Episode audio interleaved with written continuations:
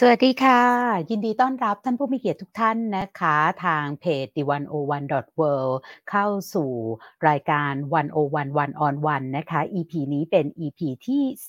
305 พร้อมสู่การเมืองเฟสใหม่กับสมบัติบุญงามอนงนะคะ ดิฉันกนิกากิติเวชกุลรับหน้าที่ดำเนินรายการ ต้อนรับพี่หนูลิงก่อนนะคะ คุณสมบัติบุญงามอนง สวัสดีค่ะ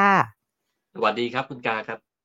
ค่ะ ต้องบอกว่าตั้งแต่เลือกตั้ง 14 พฤษภาคมที่ผ่านมาตอนนี้ 2 เดือนครึ่งแล้วเนาะเอ่อตอนนั้นเนี่ยคือกับเป็นคนทำข่าวเกี่ยวกับข่าวต่างประเทศแต่รายการวิทยุเกี่ยวกับต่างประเทศเนี่ยเราก็จะพบว่าในต่างประเทศสื่อต่างประเทศเขาจะไม่เรียกการเลือกตั้งนี้ว่าเป็นสึนามิ ถ้าอย่างกรณีของมาเลเซียเขาเรียกสึนามิอย่างของเราเขาเรียกว่าพลิกฟ้าคว่ำแผ่นดินก็ต้องเรียกแบบนั้นถูกได้หนักกว่านะคะใช่แล้วก็คือแต่ว่าจนถึงขนาดนี้เนี่ยสองเดือนครึ่งเราก็ยังไม่มีรัฐบาลยังเป็นรัฐบาลรักษาการโหวตนายกครั้งแรกก็ไม่ได้นะคะ ซึ่งสื่อต่างประเทศบอกว่าถ้าประเทศไทยมีประชาธิปไตยแบบปกติเนี่ยเอ่อ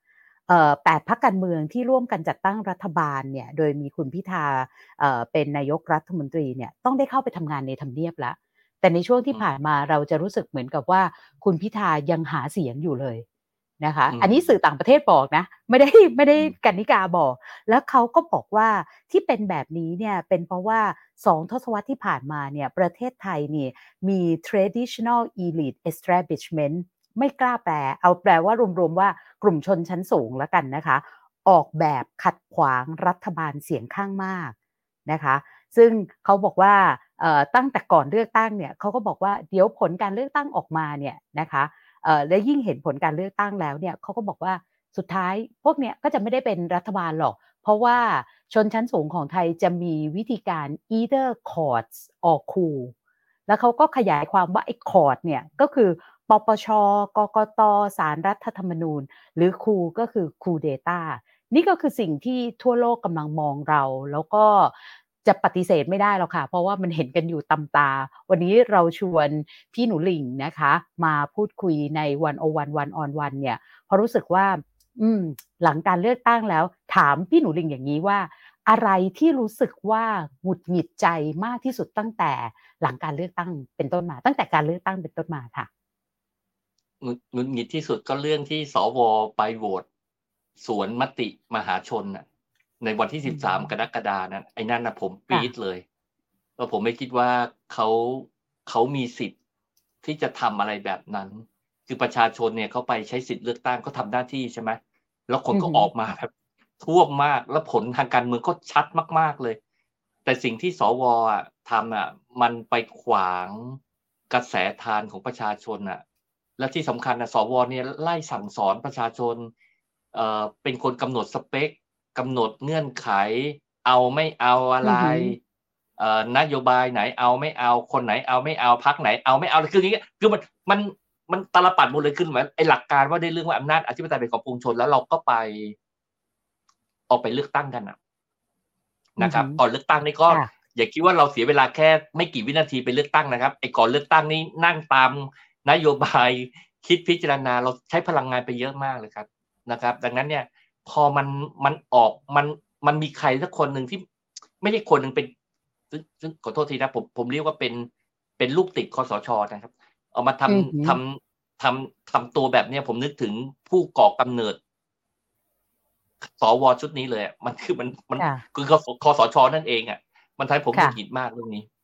อืมแต่ว่าพี่หนูหลิงคะอารมณ์หงุดหงิดแบบนี้เนี่ย ถ้าเป็นเอ่อวัยรุ่นคนรุ่นใหม่เนี่ยดิฉันยังพอเข้าใจได้ เพราะว่ารู้สึกว่าเขาอาจจะยังเกิดมาก็อาจจะเป็นการเลือกตั้งครั้งแรกของเขาเป็น first voter แต่ว่าพี่หนูหลิงเนี่ยเป็นคนที่อยู่ใน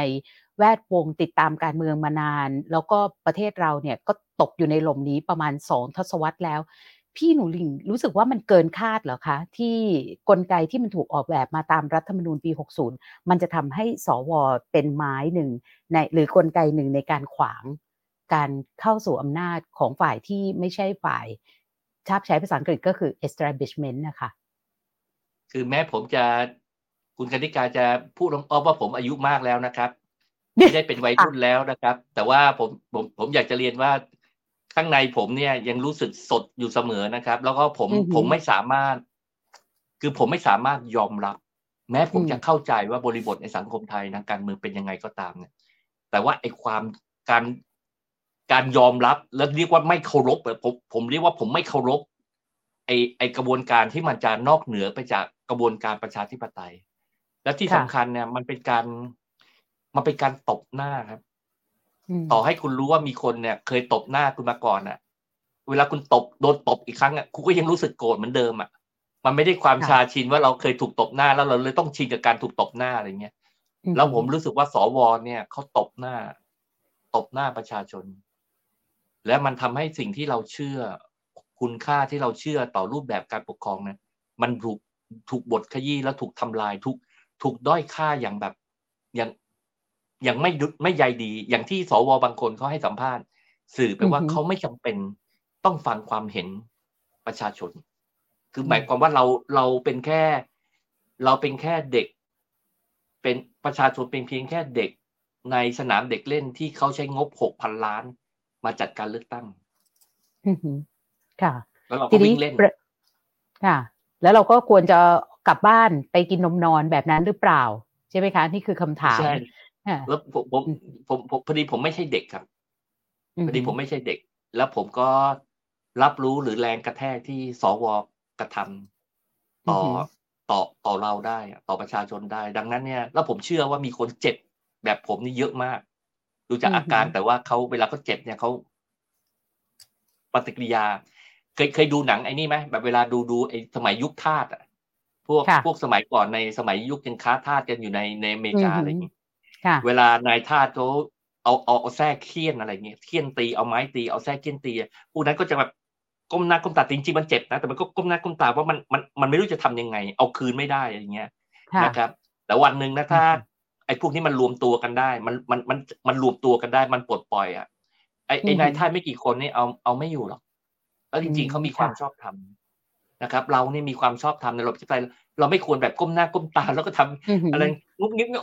บ่น งุมงำงุมงำอะไรเงี้ยทำไมเราไม่ปรากฏตัวให้มันเห็นกันชัด ๆ กันไปเลยอย่างเงี้ยแล้วจริงๆกันในต่างประเทศนะถ้าเกิดเหตุการณ์แบบนี้นะครับขอโทษนะครับบนถนนนี่นะครับ หลักล้านไปแล้วครับค่ะประเทศไทยเนี่ยอืมมันเป็นเรื่องที่แบบ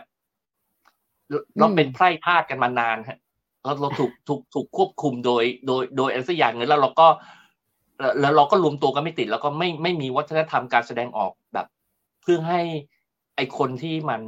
มันทำแบบนั้นกับประชาชนนั้นได้รู้สึกได้ว่ามันทำไม่ได้ นี่อืมอยู่ในสภายังคิดอยู่ตลอดเวลาไอ้พวกนี้ยังคิดอยู่ตลอดเวลาเขาเขามั่นใจเลยนะว่าเขาทำได้เขามีสิทธินะซึ่งตลกมากๆในมุมมองผมนะผมรู้สึกตลกค่ะไอ้พวกนี้ไม่มียะไม่มีความอายไม่มีความรู้สึกแบบเฮ้ยฉันจะทำได้หรือเปล่าอะไรอย่างเงี้ยฉันฉันจะเอ่อยังไงไหมอะไรมีความตะกิดตะขวงใจว่าถึงเรื่องเกี่ยวกับบทบาทหน้าที่หรือสิ่งที่ถึงพึงที่ทำไปนี่มันถูกต้องหรือเปล่าพวกนี้ไม่มีเลยนะครับ ไม่มีสำนึกเลยอะผมบอกเลยไม่มีสำนึก ดังนั้นเนี่ย ผมต้องหาวิธีการนะครับ สร้างสำนึกนะครับ อย่างน้อยสุดให้อือหือเกิดความช็อกนะครับค่ะเกิดความกระตุ้นให้เกิดความช็อกก่อนนะครับ แล้วก็หันมามองหน้าผม แล้วก็ผมจะส่ง message ช็อกช็อกไปให้คิดอือหือนะครับ ส่งอือหือแมสเซจไปให้เห็นหัวประชาชนบ้างครับ ค่ะ ค่ะเหมือนที่พี่หนูหริ่งแล้วก็นำทีมเชิญชวนประชาชนออกมาทำพร้อมหนึ่งพร้อมสองนะคะไม่ว่าจะเป็นพร้อมหนึ่งที่ว่าด้วยการแปรอักษรรูปคอควายคิดสิคิดนะคะแล้วก็ครั้งที่สองเนี่ยก็คือหอหีบนะคะเห็นหัวประชาชนบ้าง นั่นคือคำถามที่มาจากว่าอะไรที่หงุดหงิดที่สุดแล้วในการเลือกตั้งเนี่ยจนถึงขณะนี้เนี่ยอะไรที่รู้สึกว่า งมันมีแรงดันใจมันทำพอให้เฮ้ยชีวิตมันมีความหวังอะไรอะค่ะผมผมคิดว่าการที่คนออกไปเลือกตั้งจำนวนมากนะครับ ผมผมเนี่ยในหน่วยเลือกตั้งผมเนี่ยผมเห็น ผมเห็นครอบครัวที่เขาประคองผู้สูงอายุอะอือหือในระดับที่ต้องประคองแบบประคองแบบละเมียดนะคือหมายความว่าถ้าคุณปล่อยอะล้มแน่นอนอะอืมแล้วประคองเข้าคูหาเลือกตั้ง แล้วผมผลที่มันออกมา นะครับ มันมันชัดมากเลยว่าประชาชนเนี่ยมีเอกภาพว่าไม่เอาอะไรนะครับ เอาหรือไม่เอาอะไร แล้วผมรู้สึกว่าการมีเอกภาพเป็นมันเป็นมันเป็นฉันทามติของสังคมได้นะครับ ผมเห็นความพ่ายแพ้ของฝั่งฝั่งอำนาจนิยมอะแบบหมดรูปเลยอะหมดรูปเลยนะครับ ผมผมคิดว่าเรื่องนี้มันทำให้ผมรู้สึกว่า เออ สังคมพร้อม ที่จะเดินหน้าและเปลี่ยนแปลงแล้วนะครับ เพียงแต่ว่าความพร้อมนั้นเนี่ย มันมีคนจำนวนหนึ่งไม่พร้อม แล้วเราก็เล่นชักกระเยอะกัน ตอนนี้เรากำลังชักกระเยอะกันครับอืมค่ะ ทีนี้ก็ต้องมาเรื่องของการเมืองทั้งทั้งที่พี่หนูหลิงช่วงก่อนเลือกตั้งนี้ไม่อยากพูดถึงเรื่องเกมการเมืองใช่ไหมคะแต่ปฏิเสธไม่ได้ตอนนี้เราอยู่ในเกมการเมือง พี่หนูหลิงวิเคราะห์ยังไงคะ วิเคราะห์เรื่องอะไรครับ การเมืองเราจะได้ใช่ เราจะได้ เราจะมีรัฐบาลที่มาจากพรรคการเมืองที่ไม่สืบทอดอำนาจเผด็จการจะเป็นจะเรียกว่าพรรคการเมืองฝ่ายประชาธิปไตยแปดพรรคยังคงจับกันเหนียวแน่นหรือไม่ หรือว่าตอนนี้จะมีการถีบก้าวไกลไปเป็นฝ่ายค้านพักร่วมมือกับพรรคสองลุง พี่หนูดึงมองเกมการเมืองยังไงคะคือเวลาพูดเรื่องนี้ผมผมมีความจำกัด นะครับ ผมเหมือนเหมือนคนมีคนถามผมว่าผลการเลือกตั้งจะเป็นยังไง ผมคิดว่าสังคมนะอยู่ระหว่างการวิเคราะห์และโน้มน้าวไปแทนตามที่ตัวเองคิดเชื่อนะครับเรื่องนี้ก็เป็นเรื่องหนึ่งเรื่องหนึ่งเหมือนกัน ผมผมคิดว่ามีความเป็นไปได้ในทุกทุกความเป็นไปได้แล้วตอนนี้นะครับ มีความมันเหมือนว่ามีการมีความพยายามตะเวน หาความเป็นไปได้ และหาจุดที่ลงตัวที่สุด นะครับ ในเรื่องนี้นะครับดังนั้นเนี่ยผมไม่รู้หรอกว่ามันผลของมันจริง ๆ จะเป็นยังไง ผมมีหน้าที่ทำเพียงแค่ว่าทำให้ดุลอำนาจ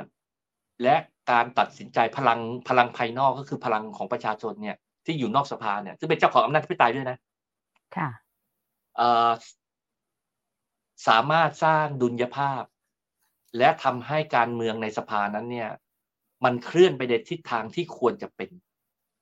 นะครับโฟกัสผมอยู่ที่การรวบรวมผู้คนและพลังกดดันภายนอกนะครับ และผมมั่นใจว่าหากผมสามารถบรรลุเป้าหมายที่ผมกำหนดไว้ได้เนี่ย ซึ่งการเป้าหมายผมก็คือการเชิญชวนคนให้มีปริมาณมากนะครับ ในระดับหนึ่ง แต่เป็นปริมาณที่มากนะครับ และส่งสัญญาณนี้เป็นเป็นตัวแปรอีกตัวหนึ่งในการกำหนด เป้าหมายและวิธีการที่ที่ควรจะเกิดขึ้นในสภานะครับ ไม่ปล่อยให้ฝ่ายการเมืองที่ได้รับสันธรรมติไปและ หรือแม้แต่พวกสวที่ไม่มีสันทับไม่ได้มีความจุดยึดโยงอะไรจากประชาชนเลยเนี่ย เป็นตัวกำหนดเกมอย่างที่เป็นอยู่ทุกวันนี้ อืม สามารถพูดแบบนี้ได้ไหมว่าพี่หนูลิงไม่ได้สนใจหรอกว่าตัวละครทางการเมือง หรือพรรคการเมืองหรือแม้แต่อย่างสวหรือจะสีเขียวสีขาวอะไรที่อยู่ร้อมรอบเนี่ยเเขาจะทำอะไร แต่พี่หนูลิงจะผลักดันให้แต่ละฝ่ายทำในสิ่งที่กำลังจะส่งแมสเซจออกไป อย่างนี้สามารถพูดได้ไหมคะเอ่อคล้ายๆทำนองนั้น แต่ว่าผมปฏิเสธคำว่าไม่สนใจ จริง ๆ ผมสนใจมาก แต่ว่าผมไม่สามารถเอาพลังที่มีอยู่อันจำกัดนี้เนี่ยไปพุ่งความสนใจในเรื่องนั้น เพราะว่ามันเป็นเรื่องที่มันเป็นปัจจัยภายนอกที่เราควบคุมไม่ได้โดยโดยโดยตัวเราเอง ดังนั้นเนี่ยผมก็หาว่าอะไรสิ่งที่ผมพอกระทำได้ และอาจจะเป็นตัวแปรมีอิทธิพลไปเพิ่มเติมทำให้ดุลยภาพนั้นเนี่ย เกิดการเปลี่ยนแปลง และมันเคลื่อนไปในทิศทางที่ที่ประชาชนเนี่ยต้องการให้เกิดขึ้นนะครับผมคิดว่า ถ้าเราสามารถประชาชนสามารถรวบรวมตัวรวบรวมตัวกัน และแสดงออกอย่างมีอย่างมีเอกภาพ แล้วสามารถเป็นตัวแทนความรู้สึกของผู้คนส่วนใหญ่ในประเทศได้ เหมือนกับที่ผลการเลือกตั้งนั้นออกมา ผมคิดว่าพลังตรงนี้จะกดดันจนทำให้ ไม่ว่าจะเป็นสวก็ดี หรือบรรดาพรรคการเมืองก็ดีเนี่ยเขาจะอยู่ในร่องในรอยนะครับ เราควรจะเป็นผู้กำหนดนำทิศทาง การเคลื่อนไปของประเทศแห่งนี้ แต่ว่าผมผมยังยังอยู่ในช่วงของการหาวิธีการว่าจะยกกำลังนะครับ จะสื่อสารไปถึงแนวระนาบประชาชนให้ออกมาร่วมได้ยังไง แล้วก็คิดเรื่องรูปแบบ ที่จะส่งพลังนะครับ สามารถสร้างแรงกดดันได้อืพี่หนูหลิงคาดหวังกับพรรคการเมืองยังไงบ้างอะคะผมผมคาดหวังอะไรไม่ซับซ้อนครับ ผมคาดหวังว่าเขาทำสิ่งที่เขาพูดตอนเลือกตั้งอือหือ แล้วคาดหวังให้เขาค่ะ เชิญค่ะ อาจจะมีอะไรที่แตกต่างไปจากสิ่งที่พูด ได้สัญญากันไว้ก่อนเลือกตั้งนั้นเนี่ย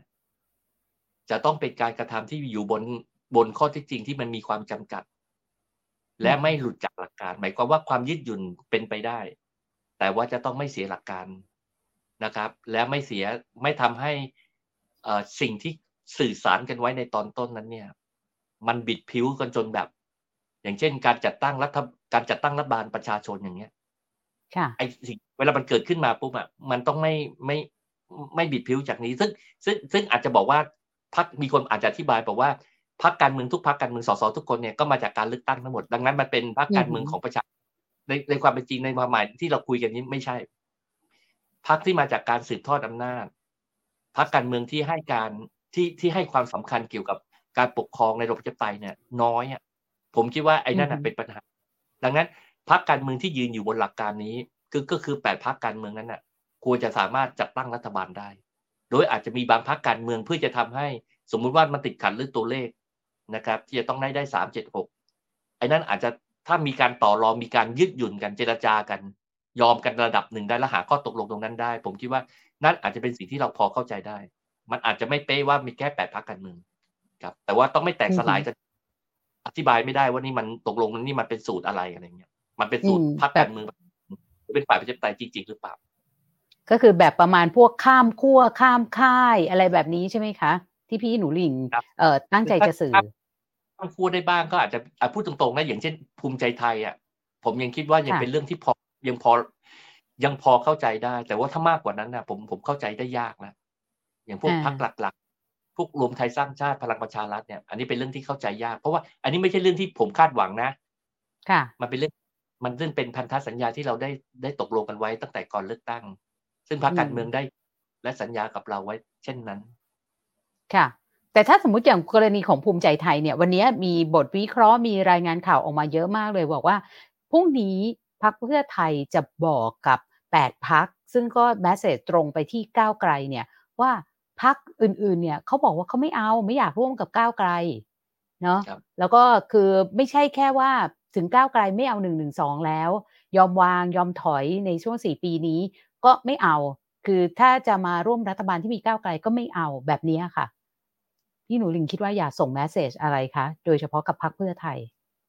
คือผมผมคิดว่าหลักการสำคัญที่สุด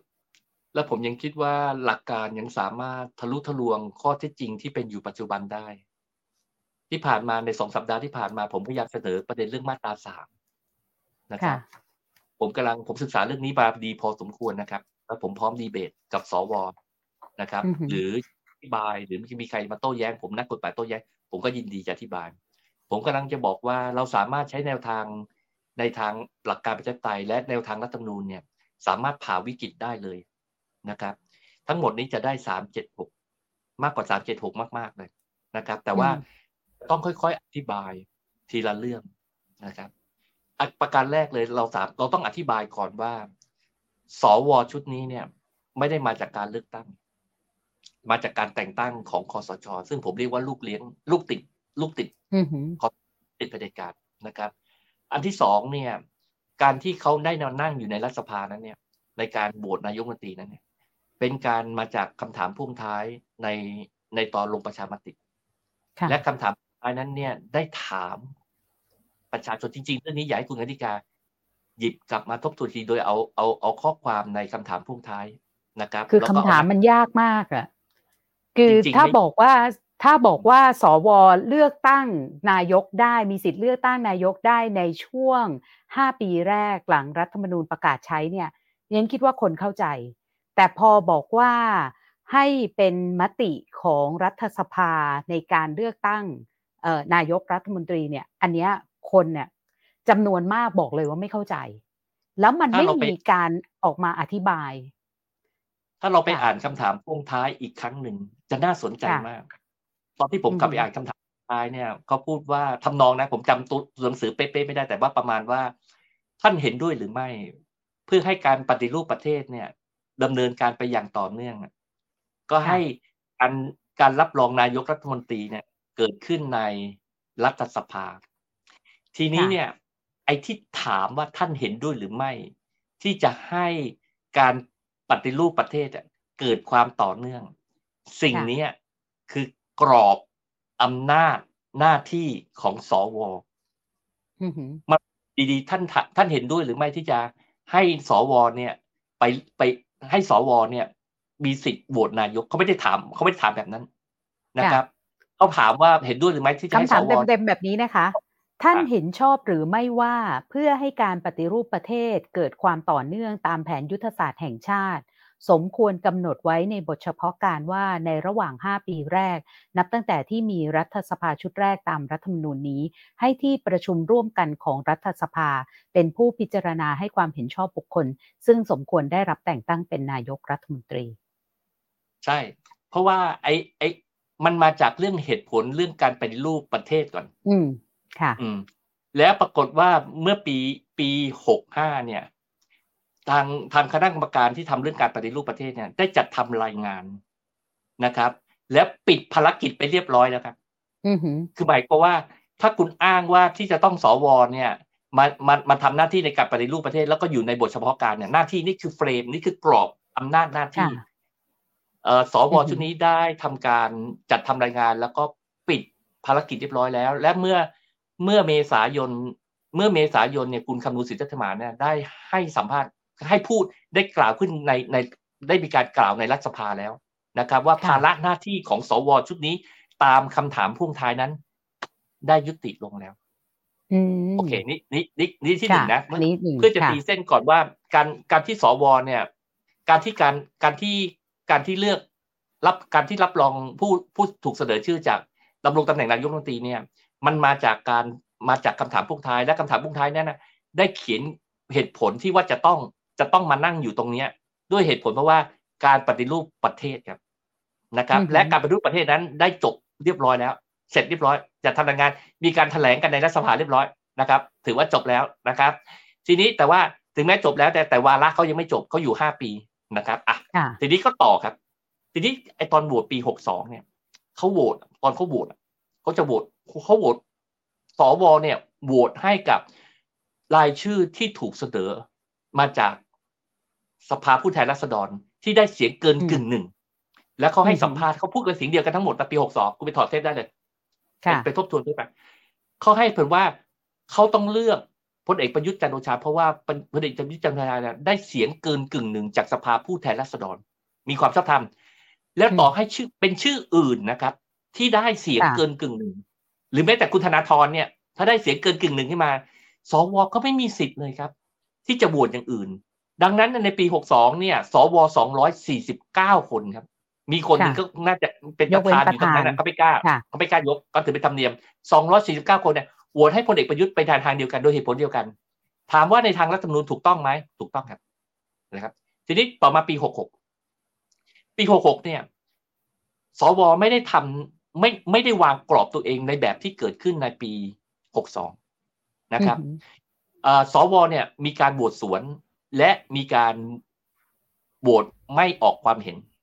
นะครับ ทีนี้เนี่ยค่ะประเด็นมันอยู่อย่างนี้คำถามผมก็คือว่า สวนั้นเนี่ย มีสิทธิ์โหวตขัดมติ เอ้ยขัด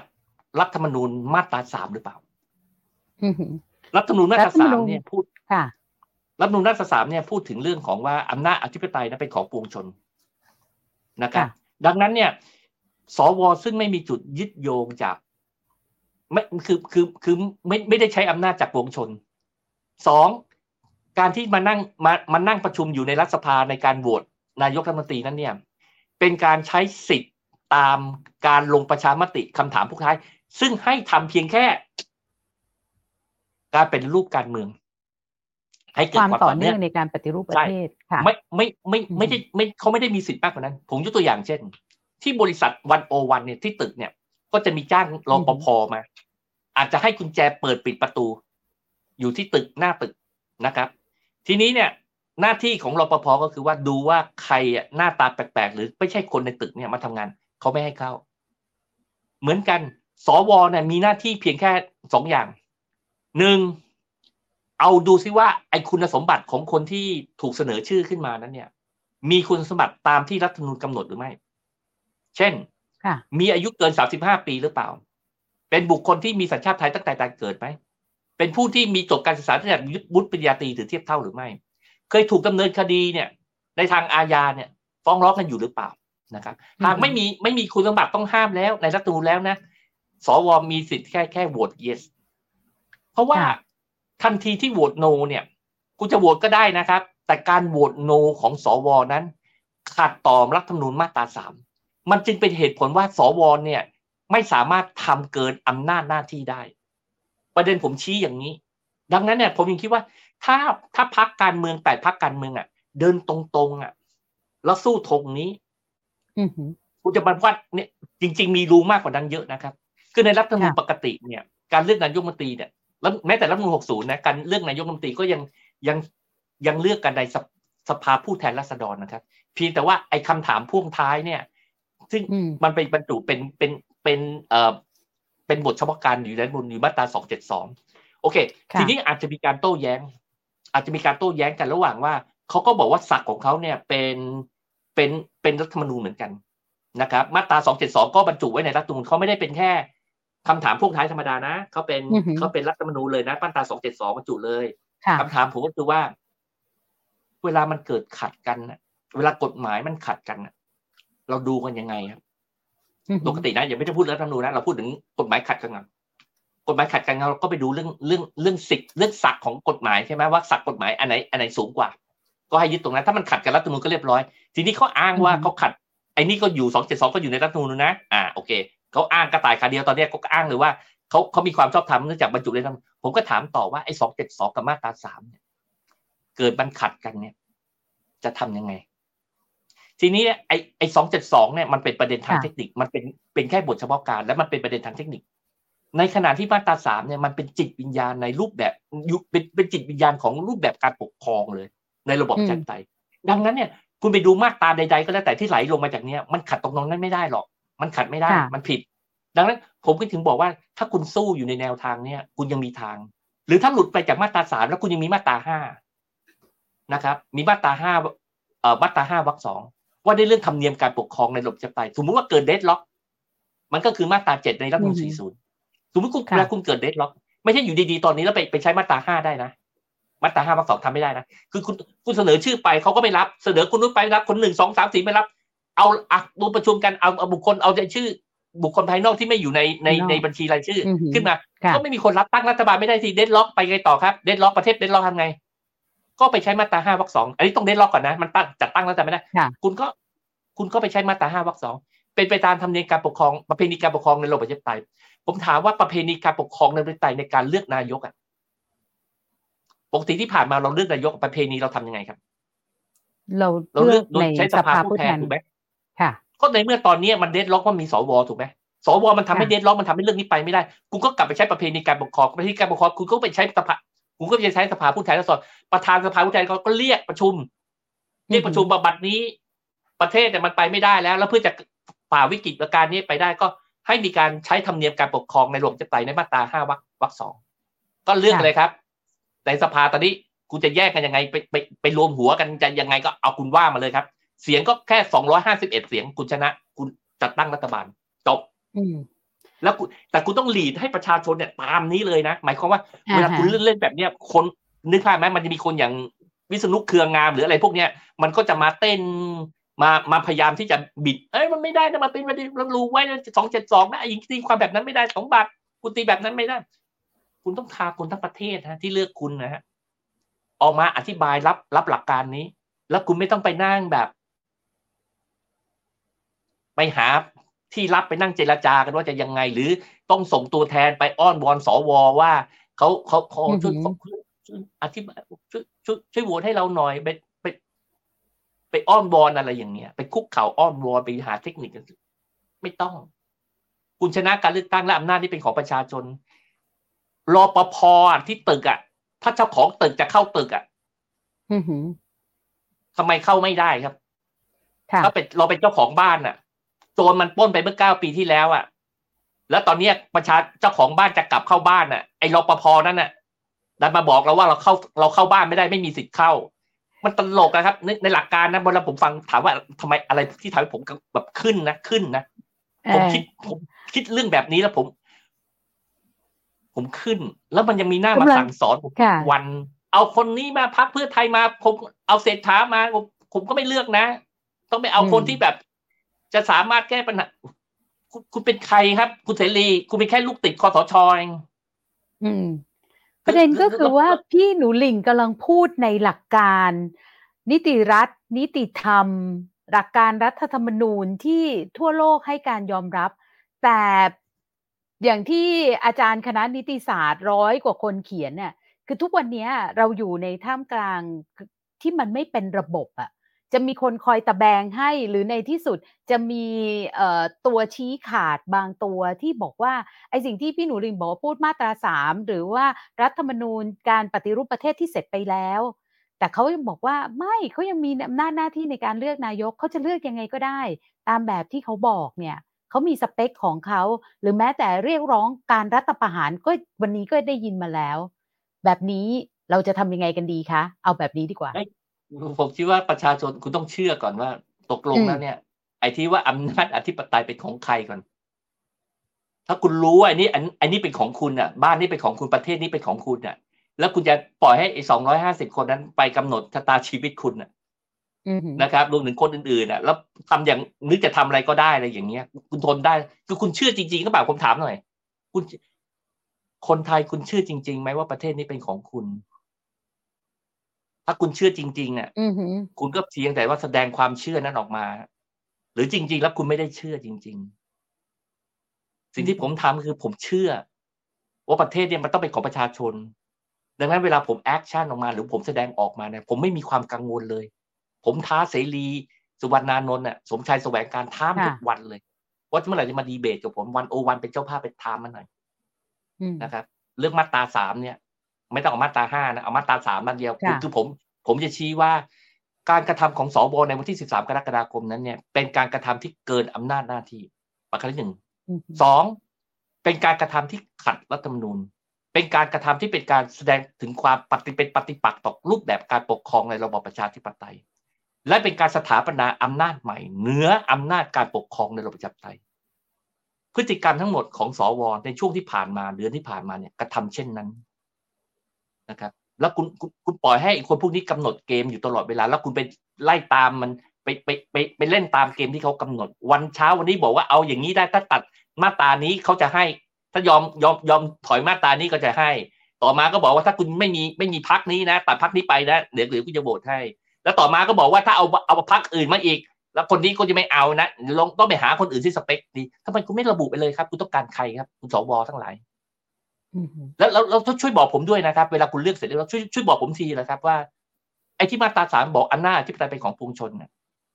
ตกลงแล้วจริงๆอะอำนาจที่ปไตยเป็นของใคร แล้วแล้วแล้วคนไทยอะที่ไปเลือกตั้งเนี่ย ตกลงแล้วมันเป็นใครในระบบการปกครองที่คุณที่คุณสถาปนาขึ้นมา ช่วยบอกผมสถานะที่ถูกต้องของผมหน่อยครับ ว่าสถานะของผมจริงๆเนี่ยคืออะไรครับเป็นเป็นเป็นเป็นตัวอะไรในประเทศนี้ครับ ผมจะได้รู้ว่าวางตัวถูกครับ ผมผมวางตัวไม่ถูกครับ ผมคิดว่าผมผมผมคิดว่าเป็นเจ้าของประเทศ ผมก็จะผิดใช่ไหมอะไรประมาณนี้แหละจริง ๆ เช่าเขาอยู่ ทีนี้พี่หนูลิงคะคือพี่หนูลิงเนี่ย พูดว่าเราต้องทำให้ประชาชนเชื่อก่อน คือประชาชนต้องเชื่อก่อน ไม่ต้องทำอะ ให้ประชาชนเชื่อก่อนว่าอำนาจเป็นของอำนาจปฏิปไตยเป็นของปวงชนชาวไทย การที่เราออกไปใช้สิทธิ์เลือกตั้งเนี่ย มันมีความหมายจริง ๆ และเราต้องทำให้มันมีความหมายจริง ๆ ถ้าเป็นต่างประเทศแบบนี้เนี่ย คนออกมาเป็นล้านแล้ว แต่ว่าคนไทยโกรธไม่พอหรือเปล่าคะการที่พี่หนูลิงจัดการชักชวนผู้คนออกมาแสดงความพร้อม ครั้งที่หนึ่งครั้งที่สอง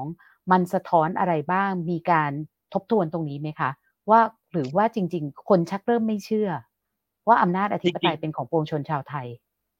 จริง ๆ คนโกรธมากนะเรื่องมั่นผมมั่นใจแล้วคนโกรธมากๆ ผมดูในรายการของคุณสรยุทธ์เนี่ย เวลามีประเด็นนี้ขึ้นมาเนี่ยผมเห็นประชาชนเนี่ย พิมพ์ตัวอักษรเข้าไปเนี่ยรัวๆนะครับรัวๆคิดสิคิดค่ะครับ ดังนั้นเนี่ยผมมั่นใจเลยครับว่าเป็นความรู้สึกของพี่น้องประชาชนเนี่ยความรู้สึกโกรธนะครับ แต่ทีนี้เนี่ยการออกมาชุมนุมเนี่ยมันมีหลายปัจจัยที่ทำให้คนออกหรือไม่ออกนะครับ อันดับแรกก็เป็นระดับความโกรธก่อนนะครับสองเนี่ยไอ้รูปแบบที่จะเขาต้องดูว่านี่เป็นรูปแบบที่มันจะสามารถเขาเรียกนะ สามารถนำไปสู่เป้าหมายได้หรือเปล่านะครับสามเนี่ยไอ้คนที่ชวนมามันเป็นใครหรือภาพในทางการเมืองมันมีนะมันเป็นใครนะสี่ก็เป็นเรื่องความคุ้นเคยว่าคนเหล่านั้นมีความคุ้นเคยกับการแสดงออกในรูปแบบนี้หรือไม่นะครับ ทีนี้เนี่ยผมผมเนี่ยแม้ว่าจะเป็นนักเคลื่อนไหวทางการเมืองอะแต่ว่ามันก็มีความจำกัดจำเกียดอยู่ระดับหนึ่งนะครับ บทบาทผมในในหลายปีที่ผ่านมา ผมก็ลดบทบาทไปพอสมควรนะครับดังนั้นผมเวลาผมออกมาอีกครั้งเนี่ย บางคนก็อยากอาจจะมองหน้าก่อนว่าแล้วตกลงไอ้ไอ้ไอ้นี่เป็นใครครับเราเราเขาจะเริ่มจากถามว่าไอ้นี่เป็นใครก่อน แล้วมันต้องการอะไรอะไรอย่างเงี้ยแล้วเวลาเวลามันร่วมกันทั้งที่ทุกคนกำลังทุกคนอ่านข่าวหรือตามข่าวมุนหงิดดูไปด่าไป ก็ตามข่าวเรื่องเรื่องเรื่องเรื่องการเรื่องการจัดตั้งรัฐบาล ว่าจะใช้สูตรไหนนะครับ แต่ว่าไอ้สมบัตินี่มันอะไรครับ มันมันมันมันมาด้วยข้อเสนออะไรเหรอครับ มากับคุณแล้วก็ กว่าผมจะอธิบายเรื่องมาตราสามให้กับคนผู้เข้าร่วมการชุมนุมเนี่ยนะครับ คนที่เข้ามาชุมนุมนะผมเชื่อคนที่ร่วมการชุมนุมกับผมเนี่ยรู้ว่าผมผมผมพยายามจะใช้ผมผมผมพุ่งตรงไปที่ไหนและ จะใช้วิธีการอะไร แต่ว่าคนภายนอกอะ่ะบางคนไม่ไม่เข้าใจสิ่งที่ผมพูดเขาคิดว่าเวลาโหวตอะมันควรจะโหวตได้โดยโดยเบสิกแล้วการโหวตมันควรจะโหวตได้สามสามแบบใช่ไหมครับ เห็นด้วยไม่เห็นด้วยนะครับ หรืองดออกเสียง แต่ตาสมบัติที่มาบอกว่า สวไม่มีสิทธิ์โหวตได้แค่ yes อย่างเดียวไม่สามารถโหวต no หรือไม่ไม่ไม่ออกความเห็นได้ ซึ่งเวลาอย่างเงี้ยมันเวลาฟังมันจะมันจะงงๆกันนิดหน่อย ดังนั้นเนี่ยไอการได้มีโอกาสได้ฟังแบบอธิบายแล้วก็เอาเอาสิ่งตรงนี้เอามาที่บายและปัญหาคือว่าพวกบรรดาคณาจารย์คณะนิติศาสตร์ตามมหาวิทยาลัยต่างๆ เนี่ย ไปทำไมไม่ออกขึ้นเลยค่ะอืทำไมไม่ออกมามามาพูดเรื่องหลักครับกูไปกูไปกูไปจับประเด็นกับพี่ว่า สามารถเสนอชื่อว่าผู้ดำรงตำแหน่งนายกรัฐมนตรีได้สามารถเสนอซ้ำได้หรือเปล่ามันเป็นยติหรือมันเป็นมันเป็นรัฐธรรมนูญ คือก็ก็อันนั้นก็โอเคนะ แต่ว่าทำไมไม่มีคนมายืนหลักอะผมไม่เข้าใจทำไมเราไม่มายืนหลักกัน แล้วแต่ประเทศมันไม่ยืนหลักแล้วคุณยืนอะไรได้มีมีที่ตรงไหนคุณยืนยืนครับ คุณต้องจัดมองตากันแป๊วเลยครับ ว่าตกลงจะเอายังไง มันไม่มีที่ทางของเราเลยครับ เพราะว่าไอ้พวกนั้นเป็นเรื่องที่พวกบรรดานักการเมืองหรือผู้มีอิริผู้มีอำนาจอยู่ในเวลานั้นมันจัด มันจัดสรรอำนาจประสานอำนาจกัน ต่อรองกันแหลกลานแล้วเราก็ เราก็มองดูตาตาแป้วเลยครับ ไม่ไม่สามารถมีส่วนร่วมใดได้ แล้วเวลาออกมาก็ต้องจำนนจำยอมไปอะไรอย่างเงี้ยผมและไอ้หลักการประชาธิปไตยที่ว่าอำนาจเป็นของประชาชนมันอยู่ตรงไหนครับ หลังจากที่คุณไปโหวตแล้วไอ้ประชาธิปไตยทางตรงกันอยู่ตรงไหน คุณแค่มอบอำนาจนะครับ แต่ว่าอำนาจเป็นของคุณนะครับขอโทษทีแล้วคุณไม่ออกมา โอเคคือผม คือผมก็คิดว่าผมผมผมไม่ได้เป็นบุคคลที่แบบมี power พอที่จะดึงคนระดับหลักหลายแสนคนออกมาจริงๆผมแค่ต้องการแสนคนเองนะครับ แต่ผมผมไม่ได้ไม่ใช่คนที่อยู่ในระดับที่มาพวกเราออกมาแล้วออกมาแสนคนไม่ใช่ ไม่ใช่ผมผมต้องใช้เวลา ผมต้องการรันเวย์ที่ยาวพอสมควร เพื่อจะทำ snowball effect สะสมมวลแล้วยกกำลัง ผมไม่รู้ผมจะทันหรือเปล่านะ แต่ว่าสิ่งที่ผมทำเนี่ย ผมทำติดกันมาสองสัปดาห์แล้วเนี่ย ผมทำสิ่งทำ snowball effect แล้วทาไปสื่อสารไป educate คนไป ส่งสัญญาณไปถึงสวส่งส่งแนมถึงพรรคการเมือง แล้วก็แนวระนาประชาชนทั่วไป ถ้าคุณคิดว่าสิ่งที่ผมพูดก่อนหน้านี้มันฟังได้นะครับ อย่างน้อยที่สุดแล้วคุณก็ record ไว้ในประวัติศาสตร์เถอะ ว่าในห้วงเวลาที่ไอไอคนพวกนี้มันเหิมเกริมเนี่ยนะครับ ที่มาหักล้างอำนาจของประชาชนนะมันมีประชาชนกลุ่มคนกลุ่มหนึ่งที่มันเพราะมายืนยันว่าประเทศเนี่ยมันเป็นของประชาชน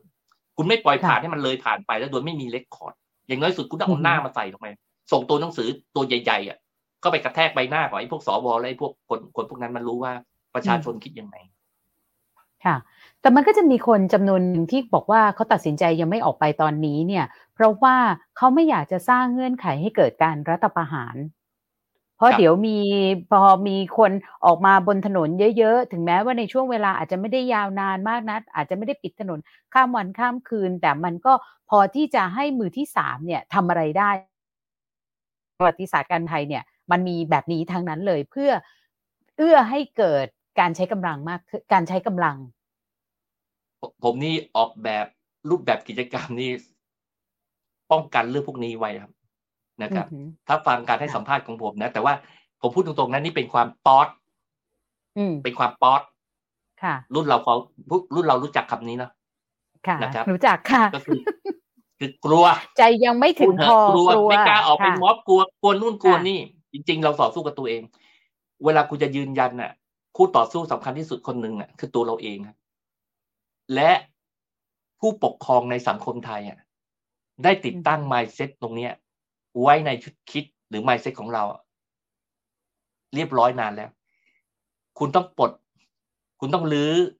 หรือสร้างไอ้ mindset ที่มันเขาแอบ คุณไม่รู้หรอกว่ามันแอบเข้าไปเมื่อไหร่มันมีมานานแล้ว จนคุณจำไม่ได้ด้วยซ้ำไปว่ามันมาตั้งแต่เมื่อไหร่มันฝังเรื่องความคิดอะเพื่อเพื่ออะไรครับ เพราะว่าชนชั้นปกครองเขาต้องการปกครองคุณปกครองประชาชน และเพื่อปกครองให้คุณให้ได้เนี่ยเขาจะใส่ mindset อยู่ในระบบการศึกษาอยู่ในวัฒนธรรม อยู่ในสื่อมวลชน อยู่ในวิถีชีวิต ใส่มันลงไปให้คุณเนี่ยยอม สยบยอม แค่นั้นเองครับ นี่คือความสามารถของฝ่ายฝ่ายฝ่ายอำนาจนิยม ที่เขาสอดสอดแทรกความคิดพวกนี้อยู่ในสมอง ผมลื้อออกไปหมดแล้วครับ ผมจึงไม่มีสิ่งนี้นะครับ อาการที่สองเนี่ยรูปแบบที่ผมทำเนี่ย ลองช่วยบอกถึงรูปแบบกิจกรรมที่บกลอยจุดเคยทำแล้วมันนำไปสู่ไอ้สิ่งนั้นให้ผมดู ยังไม่เคยและเห็นการกระทำของผมเนี่ย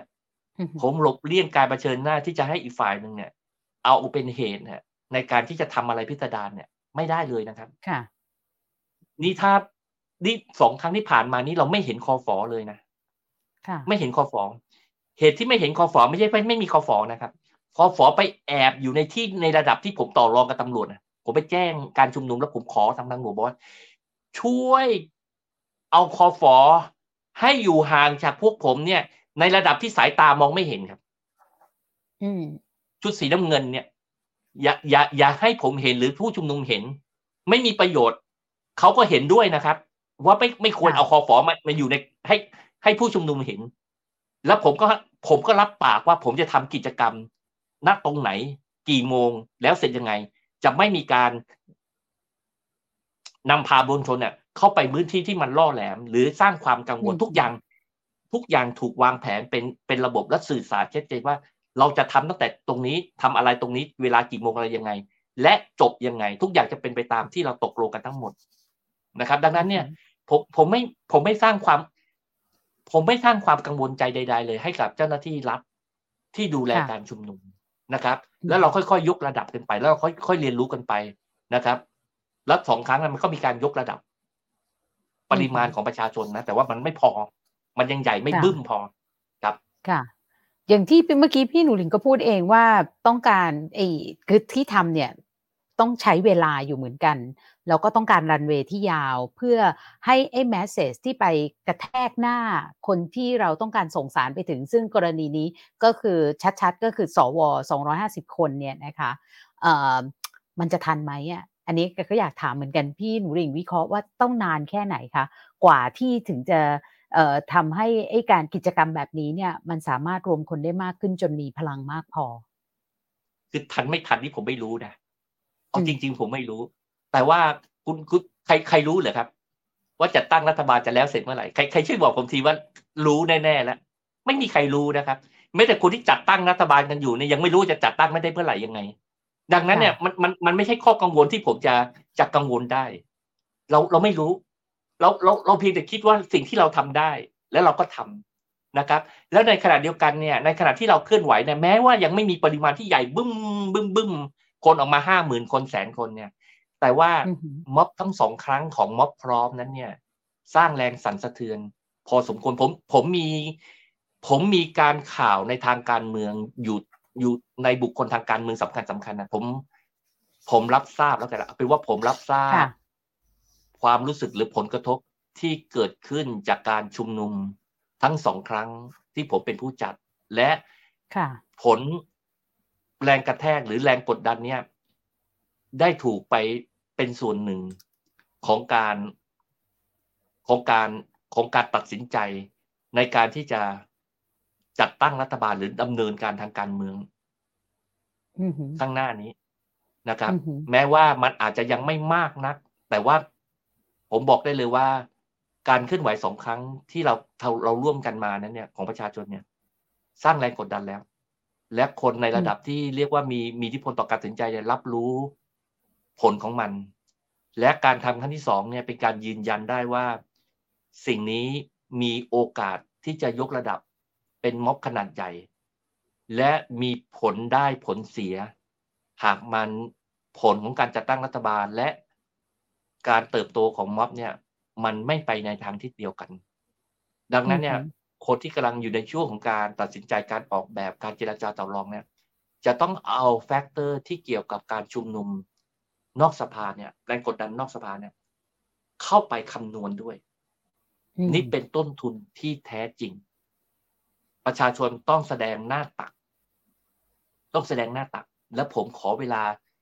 แต่ละคนมาร่วมกิจกรรม ผมแค่สองสามชั่วโมง หรือถ้าคุณมีเวลาชั่วโมงหนึ่งคุณแวบมาดูหนังหรือช่วยมากินข้าวแถวที่ผมจัดกิจกรรมหน่อยได้ไหม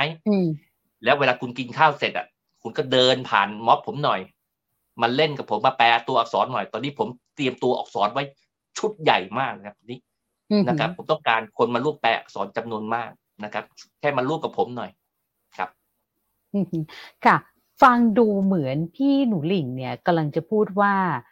คือเพราะว่าแกก็ไปถามคำถามหลายคนเนอะว่าอยากจะถามอะไรวันนี้จะได้สัมภาษณ์พี่หนูหลิงนะคะ บางท่านก็ฝากถามมาว่าดูเหมือนม็อบยังไม่ขึ้น ถ้าสมมุติว่ามีการเปลี่ยนขั้วเนี่ย มันจะเป็นการปลุกกระแสไหม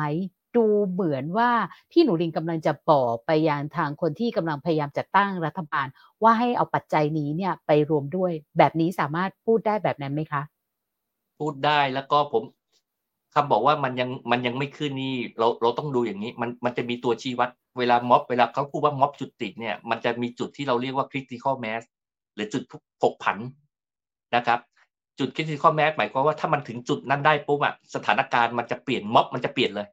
นะครับ ซึ่งไม่สามารถกำหนดได้ว่าตรงนั้นน่ะ คืออยู่ตรงไหน แต่ว่าถ้ามันถึงปุ๊บเรารู้ทันทีเลยว่าม็อบจุดติดแล้วนะครับ อันนี้ อันนี้นิดนึงนะแต่ว่าแม้ว่าผมยังไม่ถึงจุดคริติคอลแมสเนี่ยผมสามารถยกกำลังครั้งที่สองสำเร็จ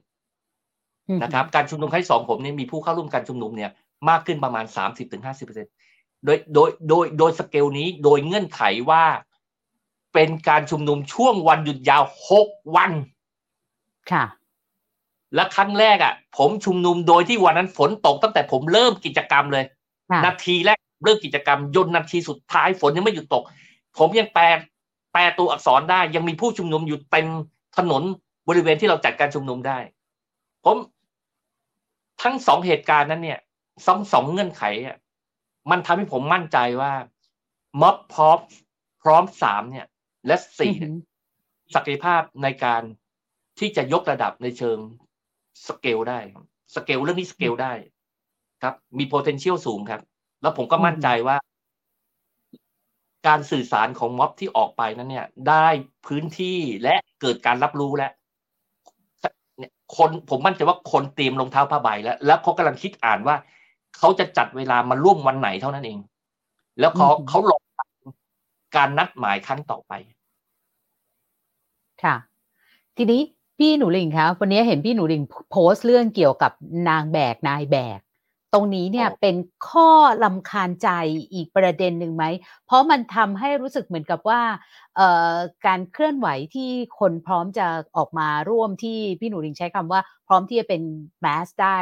สเกลอัพได้เนี่ย มันดูเหมือนถูกดึงดึงล้างล้างขาบ้าง พี่หนูอยากจะพูดอะไรตรงนี้ไหมคะคือถ้านายแบกกับดังแบกเนี่ยเป็นคู่ต่อสู้ผมนะ ถ้าผมผมอธิบายว่าเขาเป็นคู่ต่อสู้ผมนะ ผมจะออกอาวุธ ผมจะพุ่ง ผมจะกำหนดทิศทางของปลายหอกของผมเนี่ยปลายหอกปลายดาบเนี่ยไปที่เขาแต่เนื่องจากว่านางแบบและนายแบบทั้งหลายเนี่ย พวกนี้เขาเป็นมิตรสหายที่ร่วมต่อสู้กับผมมาตลอดการเป็นระหว่างการเป็นเสื้อแดง ผมไม่สามารถ ผมไม่สามารถและผมไม่ได้มีเจตนาที่จะต่อสู้กับพวกเขาเลย ผมไม่มีเจตนาใด ๆ เลย ในการที่จะะเผชิญหน้ากับคนกลุ่มนี้ แต่ว่าผมถูกผมผมถูกคนเหล่านี้ตั้งข้อสังเกตแซะแล้วบางคนนี่ก็เป็นบางคนนะครับ เป็นบางกล่าวในสิ่งที่มันมันมันมันไม่มีเหตุผลเลยครับ แล้วแล้วผมก็รู้สึกว่ามันมันผิดปกติมาก มันเป็นมันเป็น reaction ที่มีกับผมอะยังผิดปกติ ผมผมผมจริงต้องส่งสัญญาณกลับไปว่า ผมไม่ใช่เราเราเราเราไม่ใช่เป็นคู่ขัดแย้งกันนะครับ คนที่คนที่คุณจะต้องเอาปลายดาบปลายหอกเนี่ย ส่องไปที่เขาไม่ใช่ผม แต่เป็นเผด็จการนะครับ และเป็นคนที่ทำให้กระบวนการเนี่ยมันซับซ้อนและมันหลุดออกจากหลักการ ผมไม่มีเจตนาที่จะจะจะต่อสู้กับคนพวกนี้ ผมไม่มี ถึงจุดหนึ่งผมก็เพียงแค่ปัดป้องเพียงเล็กน้อย แต่ผมจะไม่เอาพลังงานของผมเนี่ย ไปลบลาไปไปต่อสู้กับนายแบกกับนางแบก ผมผมไม่ทำต่อให้คุณถล่มผมยังไงจะไม่ทำเพราะคุณงั้นเพราะแมสผมเซไม่จที่อยากจะบอกเขาล่ะคะคือก็ให้คืเข้าอให้ใจพุ่งว่าเป้าไปที่สวเถอะ ไม่อันดับแรกก่อน คุณคุณค่ะระแวงผม ผมไม่ใช่ศัตรูค่ะที่ทำอะไรเลยที่เป็นเป็นการแสดงออกที่เป็นการกระทำผมเองนะอือฮึที่จะบอกได้ว่าเป็นศัตรูกับคุณ ผมไม่ได้ทำอะไรแบบนั้นเลยค่ะถ้าผม ช่วยกรุณา สมมุติว่าเขาบอกว่าผมเป็นศัตรู สมมติมันมีบางคนบางคนตาแบงบอกว่า ผมผมผมผม ผมได้ละทิ้งพวกเขาแล้ว แล้วผมได้ได้ไปอยู่ในอีกฝากฝั่งหนึ่งดังนั้น ผมผมถึงบอกเขาว่า ถ้าผมการกระทำใดของผม หรือสิ่งที่ผมพูด หรือสิ่งที่ผมทำในม็อบแล้วมันแสดงออกทำเชื่อเช่นนั้นเนี่ย คุณช่วยระบุให้ชัดเจนว่าการกระทำของผมนั้นนั้นเนี่ย ผมทำอะไรกับคุณเพราะผมไม่ผมผมไม่รู้ผมเหยียบเท้าคุณเมื่อไหร่ ผมตะโกนใส่ดาบใส่หรือคำพูดไหนของผมเหรือที่มันเสียดแทงจนจนจนคุณแบบดิ้นพลาดพลาดพลาดพลาดแล้วก็ไอความสัมพันธ์ที่เรามีต่อกันมา เป็นมิตรสหายร่วมรบกันมา มันมันมันมันถึงเอาเอาเอาไปหอก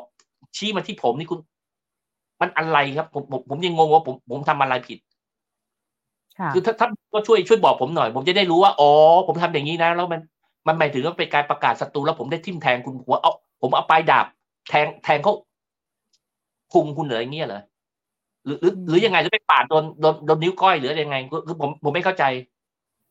ค่ะ ดังนั้น แล้วพี่หนูลิงอยากให้เขาทำอะไรอะคะนอกเหนือจากการมองที่มองคนมองพี่หนูลิงไม่ได้เป็นศัตรูแล้ว คืออย่างน้อยสุดอย่าแทงผม ค่ะคือผมผมไม่สามารถระแวงข้างระแวงหลังขนาดนั้นได้ ผมกำลัง ผมกำลังสู้กับเผด็จการทำอย่างที่เราเคยทำมาตลอดสิบกว่าปีที่ผ่านมา คุณค่ะคุณ คุณมาสะกิดผมข้างหลังเนี่ยมาแย่ผมข้างหลังทำทำไมครับ ถามว่าทำทำไมผมผมกำลังสู้กับเผด็จการอยู่คุณมาคุณมาแย่ซ้ายแย่ขวาผมทำไม ผมไม่ผมไม่เข้าใจอือหือเพื่ออะไรครับเนี่ยเนี่ยที่ที่ที่ผมกำลังจะบอก ผมผมไม่ใช่ศัตรูพวกคุณแน่นอน แล้วผมไม่ได้เปลี่ยนไปนะผมไม่ได้เปลี่ยนไป ผมอยู่ในจุดยืนหลักการนี้โดยตลอดเลยตั้งแต่ต้นเลยฮะอือหือผมเปลี่ยนอะไร ผมยังไม่เข้าใจว่าผมเปลี่ยนอะไรผมเลือกเพื่อไทยใบหนึ่งผมเลือกก้าวไกลใบหนึ่งค่ะเอาผม ผมเป็นอะไรครับผมผมผมงงไปหมดแล้ว ผมผมผิดอะไรผมเออไอ้พวกนี้แล้วผมรู้จักเลยนะเป็นคนที่ผมรู้จักนะแต่เวลาเล่นงานผมนี่โอ้โหทำอย่างกับว่าผมนี่เป็นศัตรู ผมว่าอืมเฮ้ยเย็น กูไปทำอะไรมึงเหรออะไรเงี้ย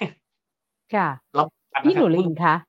ครับงั้นมาคำถามถัดไปเลยก็คือว่าแล้วพี่หนูลิงมองเสื้อเอ่อคนเสื้อแดงตอนนี้อย่างไรคะ คือคำถามมันอาจจะดู generalize ไปหน่อย แต่ว่าเผื่อพี่หนูลิงจะตอบแบบแยกแยะก็ได้นะคะเชิได้ญค่ะโอเค คืออย่างนี้ ในความเข้าใจของผมเนี่ยกระบวนการแสดงเนี่ยเกิดขึ้น อันเป็นปฏิกิริยามาจากมาจากการยึดอำนาจปี 49 และต่อสู้กับเผด็จการมาโดยตลอด และสร้างประชาธิปไตยนะนี่คืออืกอฮึระบวนการแสดง แต่ว่ากระบวนการแสดงเนี่ย แม้ว่าจะมีหลักการหรือมีเป้าหมายอุดมคติอะในในลักษณะนี้ก็จริงนะ แต่ว่ามวลชนจำนวนมากเลยในตอนเริ่มต้นเนี่ยสมาชิกพวกเนี้ยเป็นโหวตเตอร์ที่เราเรียกว่าคนรักทักษิณเพื่อจะอธิบายว่ามันคืออะไรนะปรากฏการณ์ทั้งหมดคืออะไร โอเค ระหว่างที่คนที่เคยรักทักษิณเนี่ยมาสวมเครื่องแบบ จากวอเตอร์เปลี่ยนมาเป็นคนเสื้อแดงเป็นมวลชนคนเสื้อแดงที่ต่อสู้ในนามของคนเสื้อแดงเพื่อต่อสู้ ตอนนั้นเขาไม่ใช่ต่อสู้เพื่อไทยเพื่อเพื่อไทยนะเขาพูดอะไรอุดมคติคือ ต่อสู้กับเผด็จการ แล้วก็สร้างสรรค์ประชาธิปไตย และระหว่างการระหว่างทางของการต่อสู้เนี่ยมันผ่านเหตุการณ์สำคัญสำคัญหลายเหตุการณ์ เสื้อแดงห้าสองเสื้อแดงห้าสามเสื้อแดงห้าเจ็ดไอการผ่านผ่านสมรภูมิหลายๆสมรภูมิเนี่ยมันทำให้มวลชนที่ใส่เสื้อแดงเนี่ย ยกระดับขึ้นมาเป็นนักรบเสื้อแดง คือหมายความว่าเขามีความเขามีความเข้มข้นเขามีอุดมคติที่เข้มข้น และเขาสามารถมันมันถึงมีคำพูดเรื่องการก้าวข้ามก้าวข้ามทักษิณในยุคเวลาจำได้ใช่ไหมที่เบนบอกว่าเนี่ยค่ะเป็นเสื้อแดงจำได้ก้าวข้ามทักษิณแต่ความจริงแล้วมันไม่ใช่ก้าวทั้งหมดนะ และการก้าวข้ามทักษิณก็ไม่ได้แปลว่าเทเทหรือทิ้งทักษิณนะแต่ว่าหลักใหญ่ใจความแล้วเนี่ยเขาสามารถยึดว่าสิ่งใดเป็นเรื่องหลัก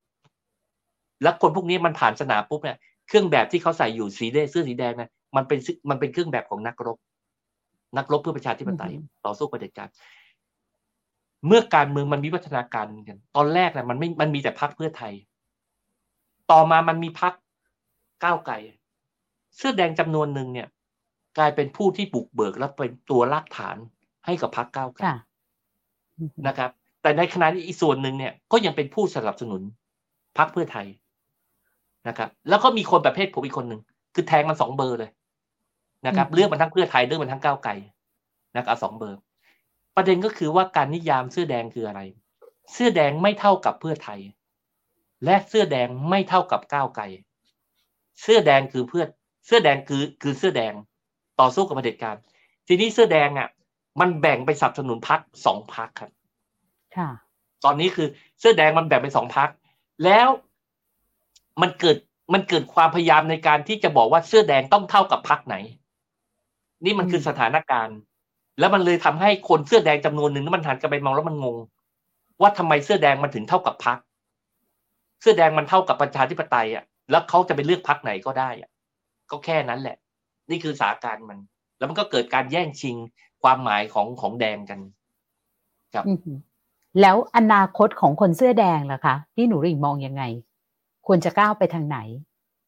ไม่ไม่คนเสื้อแดงก็เป็นคนเสื้อแดงไปแล้วมันผ่านสมรภูมินั้นไปแล้วว่า ส่วนคุณจะไปไปเลือกพักไหนก็เรื่องของคุณแล้วแล้วมันมันมันมันมันจำกัดไม่ได้เหมือนวันนึงเราบอกคนตุลาคนตุลาเลือกพักนู้นเลือกพักนี้ไม่เห็นว่าคนตุลาเป็นของพักไหนเลย หรือคนพฤษภาสามห้าเป็นของคนพักไหนครับ ค่ะ คนคนพฤษภาสามห้าเป็นคนพักไหนเราเราเราบอกได้ไหมไม่ได้ครับ บอกไม่ได้ มันไม่เกี่ยวกันฮะ มันเหมือนจะเกี่ยวแต่ก็ไม่เกี่ยวกันขนาดนั้นคือจะจะมาเท่ากับเลยไม่ได้ครับ มันก็มีเสื้อแดงที่ไปเลือกพักนี้ แล้วก็เลือกมีเพื่อแดงไปพักไปเลือกอีกพักหนึ่งเท่านั้นเอง ค่ะ อนาคตมันก็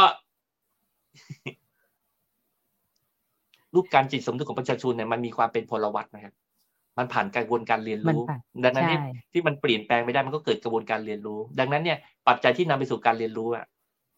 มันจะเป็นตัวกำหนดเองครับว่าเสื้อแดงจะไหลไปทางไหนฮะ อือค่ะค่ะ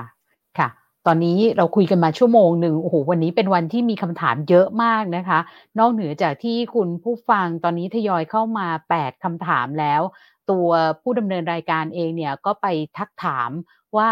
คนดังๆ หลาย ๆ คนนะคะ จะฝากคำถามมาถึงพี่หนูลิงหรือเปล่านะคะอ่ามีมีครอบครัวหนึ่งค่ะเขาไปกับพี่หนูลิงเนี่ยสองครั้งพร้อมหนึ่งพร้อมสองนะคะ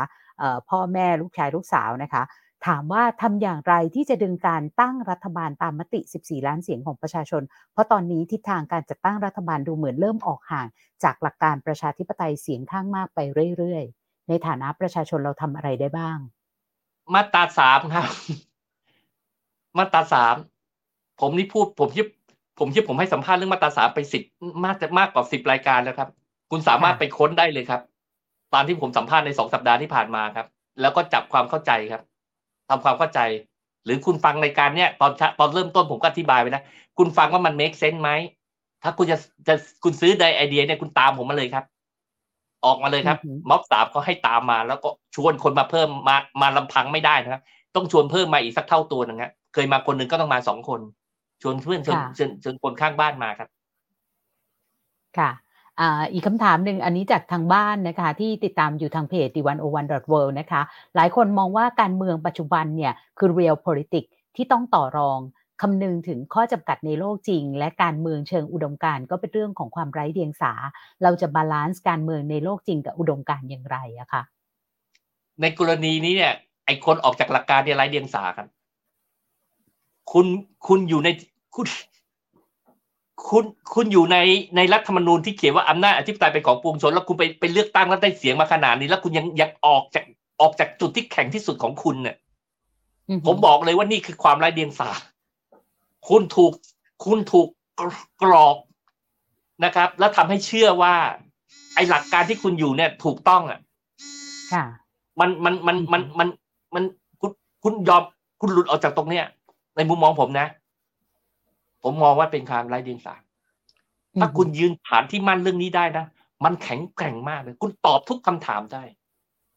ตอบคำถามถึงแม้แต่แม้แต่กระทั่ง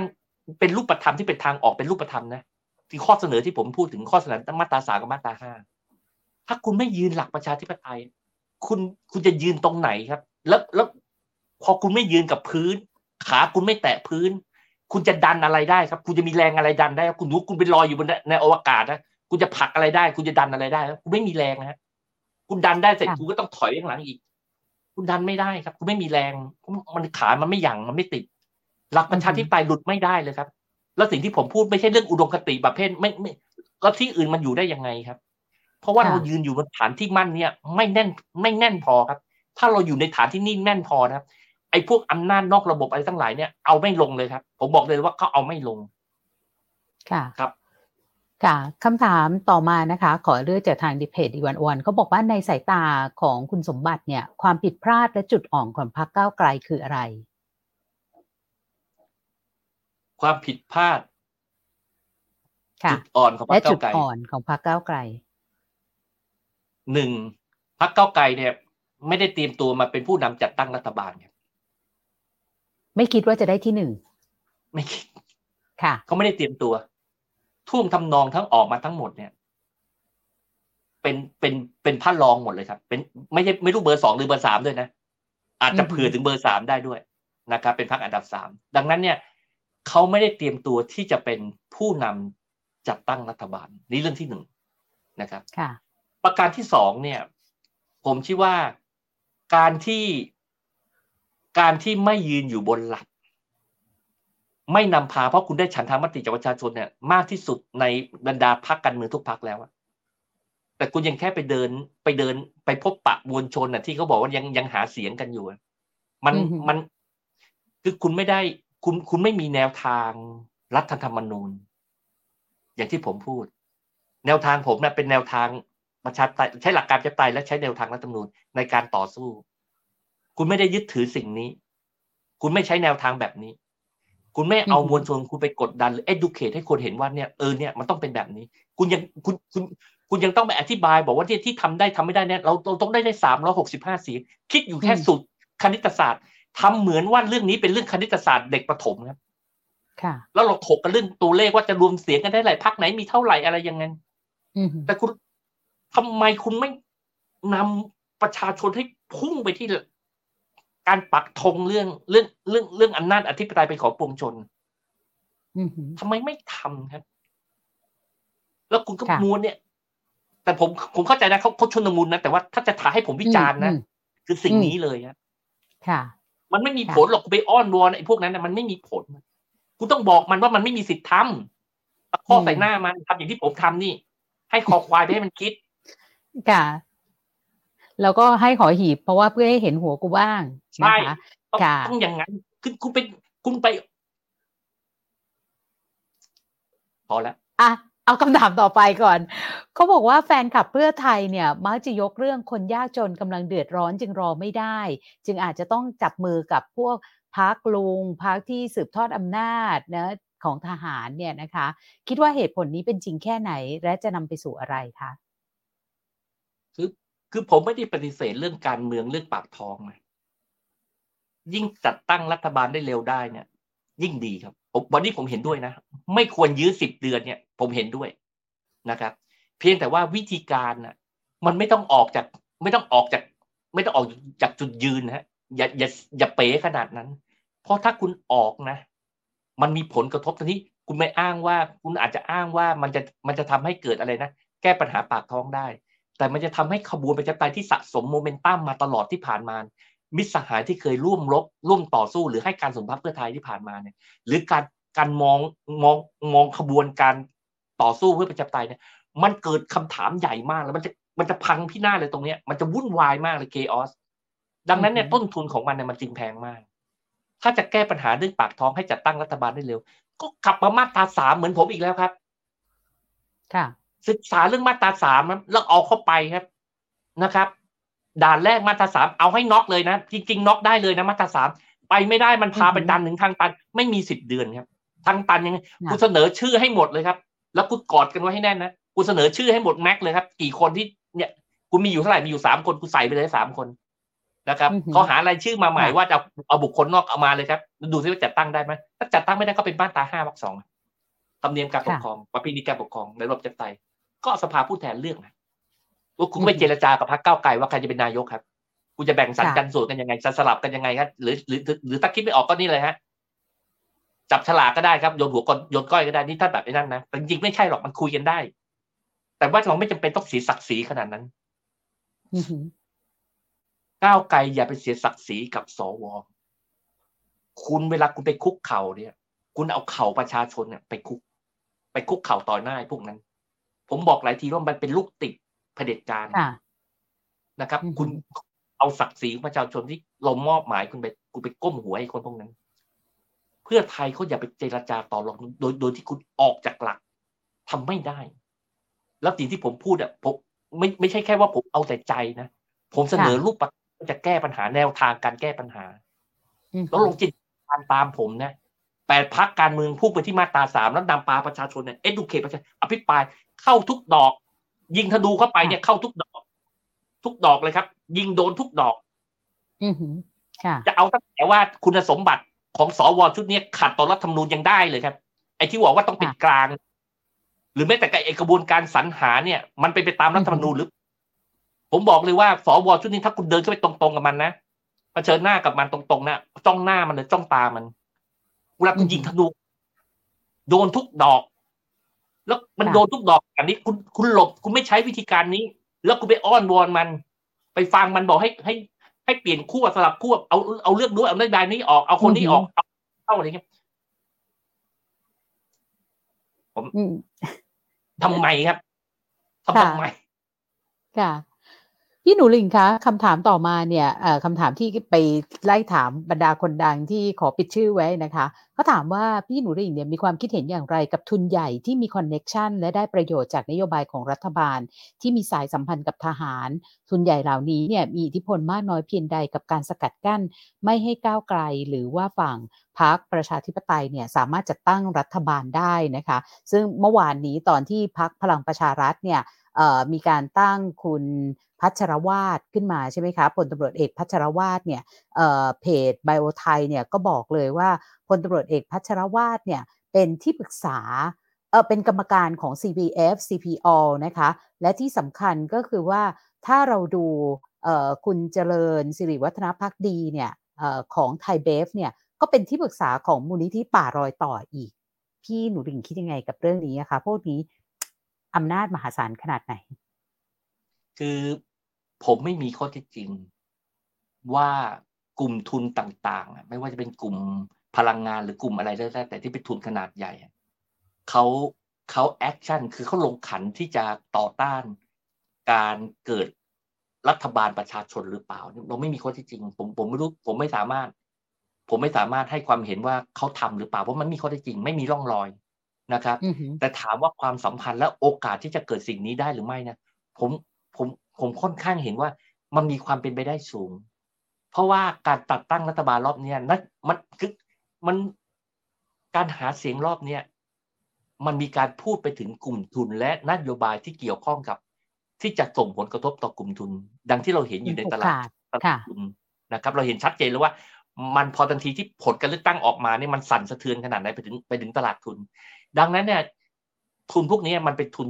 แน่นอนมันก็มีชีวิตของมันอะมีมีสัญชาตญาณบางอย่างเพียงแต่ว่าเราไม่มีหลักฐานอือหืแต่อถามเขาเขาจะอยู่นิ่งๆไหมอะ ผมไม่เชื่อ แต่ผมไม่มีหลักฐานที่บอกว่าคนพวกนี้ อยู่ภายใต้การสนับสนุนการเคลื่อนไหวของกลุ่มต่างๆ เว้นเสียแต่ว่าวันโอวันจะไปไปไปถอดมาให้ผมดูว่า มันมีเงินโอนจากบริษัท พลังงานหรือบริษัทอะไรเข้าไปที่ไออย่างไอไอไอ้ไอสถานไอไอช่องท็อปนิวหรือเปล่าอะไรเงี้ย หรือใครเป็นผู้ผู้จัดการอยู่ตอนเนี้ยนะครับ งบงบบัญชีออกมาเนี่ยทุนเงินพวกนี้มันเมื่อเมื่อเมื่อเมื่อไล่ตามกันแล้วมันมันมาจากไหนกันเนี่ยหรือแม้แต่พวกเพจบางเพจที่มันแอคทีฟมากๆ เนี่ยไอ้พวกเนี้ยมันไอ้กระบวนการพวกเนี้ยมันได้รับการสนับสนุนจากใครอะผมมองไม่เห็นอะในเมื่อมองไม่เห็นผมก็กล่าวหาไม่ได้อะแต่ผมค่ะมั่นใจว่าทุนพวกเนี้ย เขามีสัญชาติญาณที่ไหนมีโอกาสอะเขาจะวิ่งไปที่โอกาสเพื่อเก็บเกี่ยว และแน่นอนเขาจะมีสัญชาติญาณของภัย ถ้าถ้าเขาจับได้ว่าการเคลื่อนไหวหรือปรากฏการใดก็แล้วแต่เนี่ย ที่จะนำไปสู่ภัยต่อทุนของเขาเนี่ยเขาย่อมมีปฏิบัติการเพื่อลดความเสี่ยงอือหือค่ะ มีคำถามที่เกี่ยวกับการจัดม็อบช่วงนี้ ซึ่งพี่หนูลิงก็ตอบไปแล้วนะคะ ไม่ว่าจะบอกว่าเอ่อการจัดม็อบช่วงนี้คือการไม่ยอมให้การเมืองในสภาเดินหน้าตามปกติเอ่อคิดยังไงแฟนคลับพรรคเพื่อไทยจำนวนหนึ่งก็บอกว่าการก่อม็อบช่วงนี้เนี่ยคือการแซะเพื่อไทย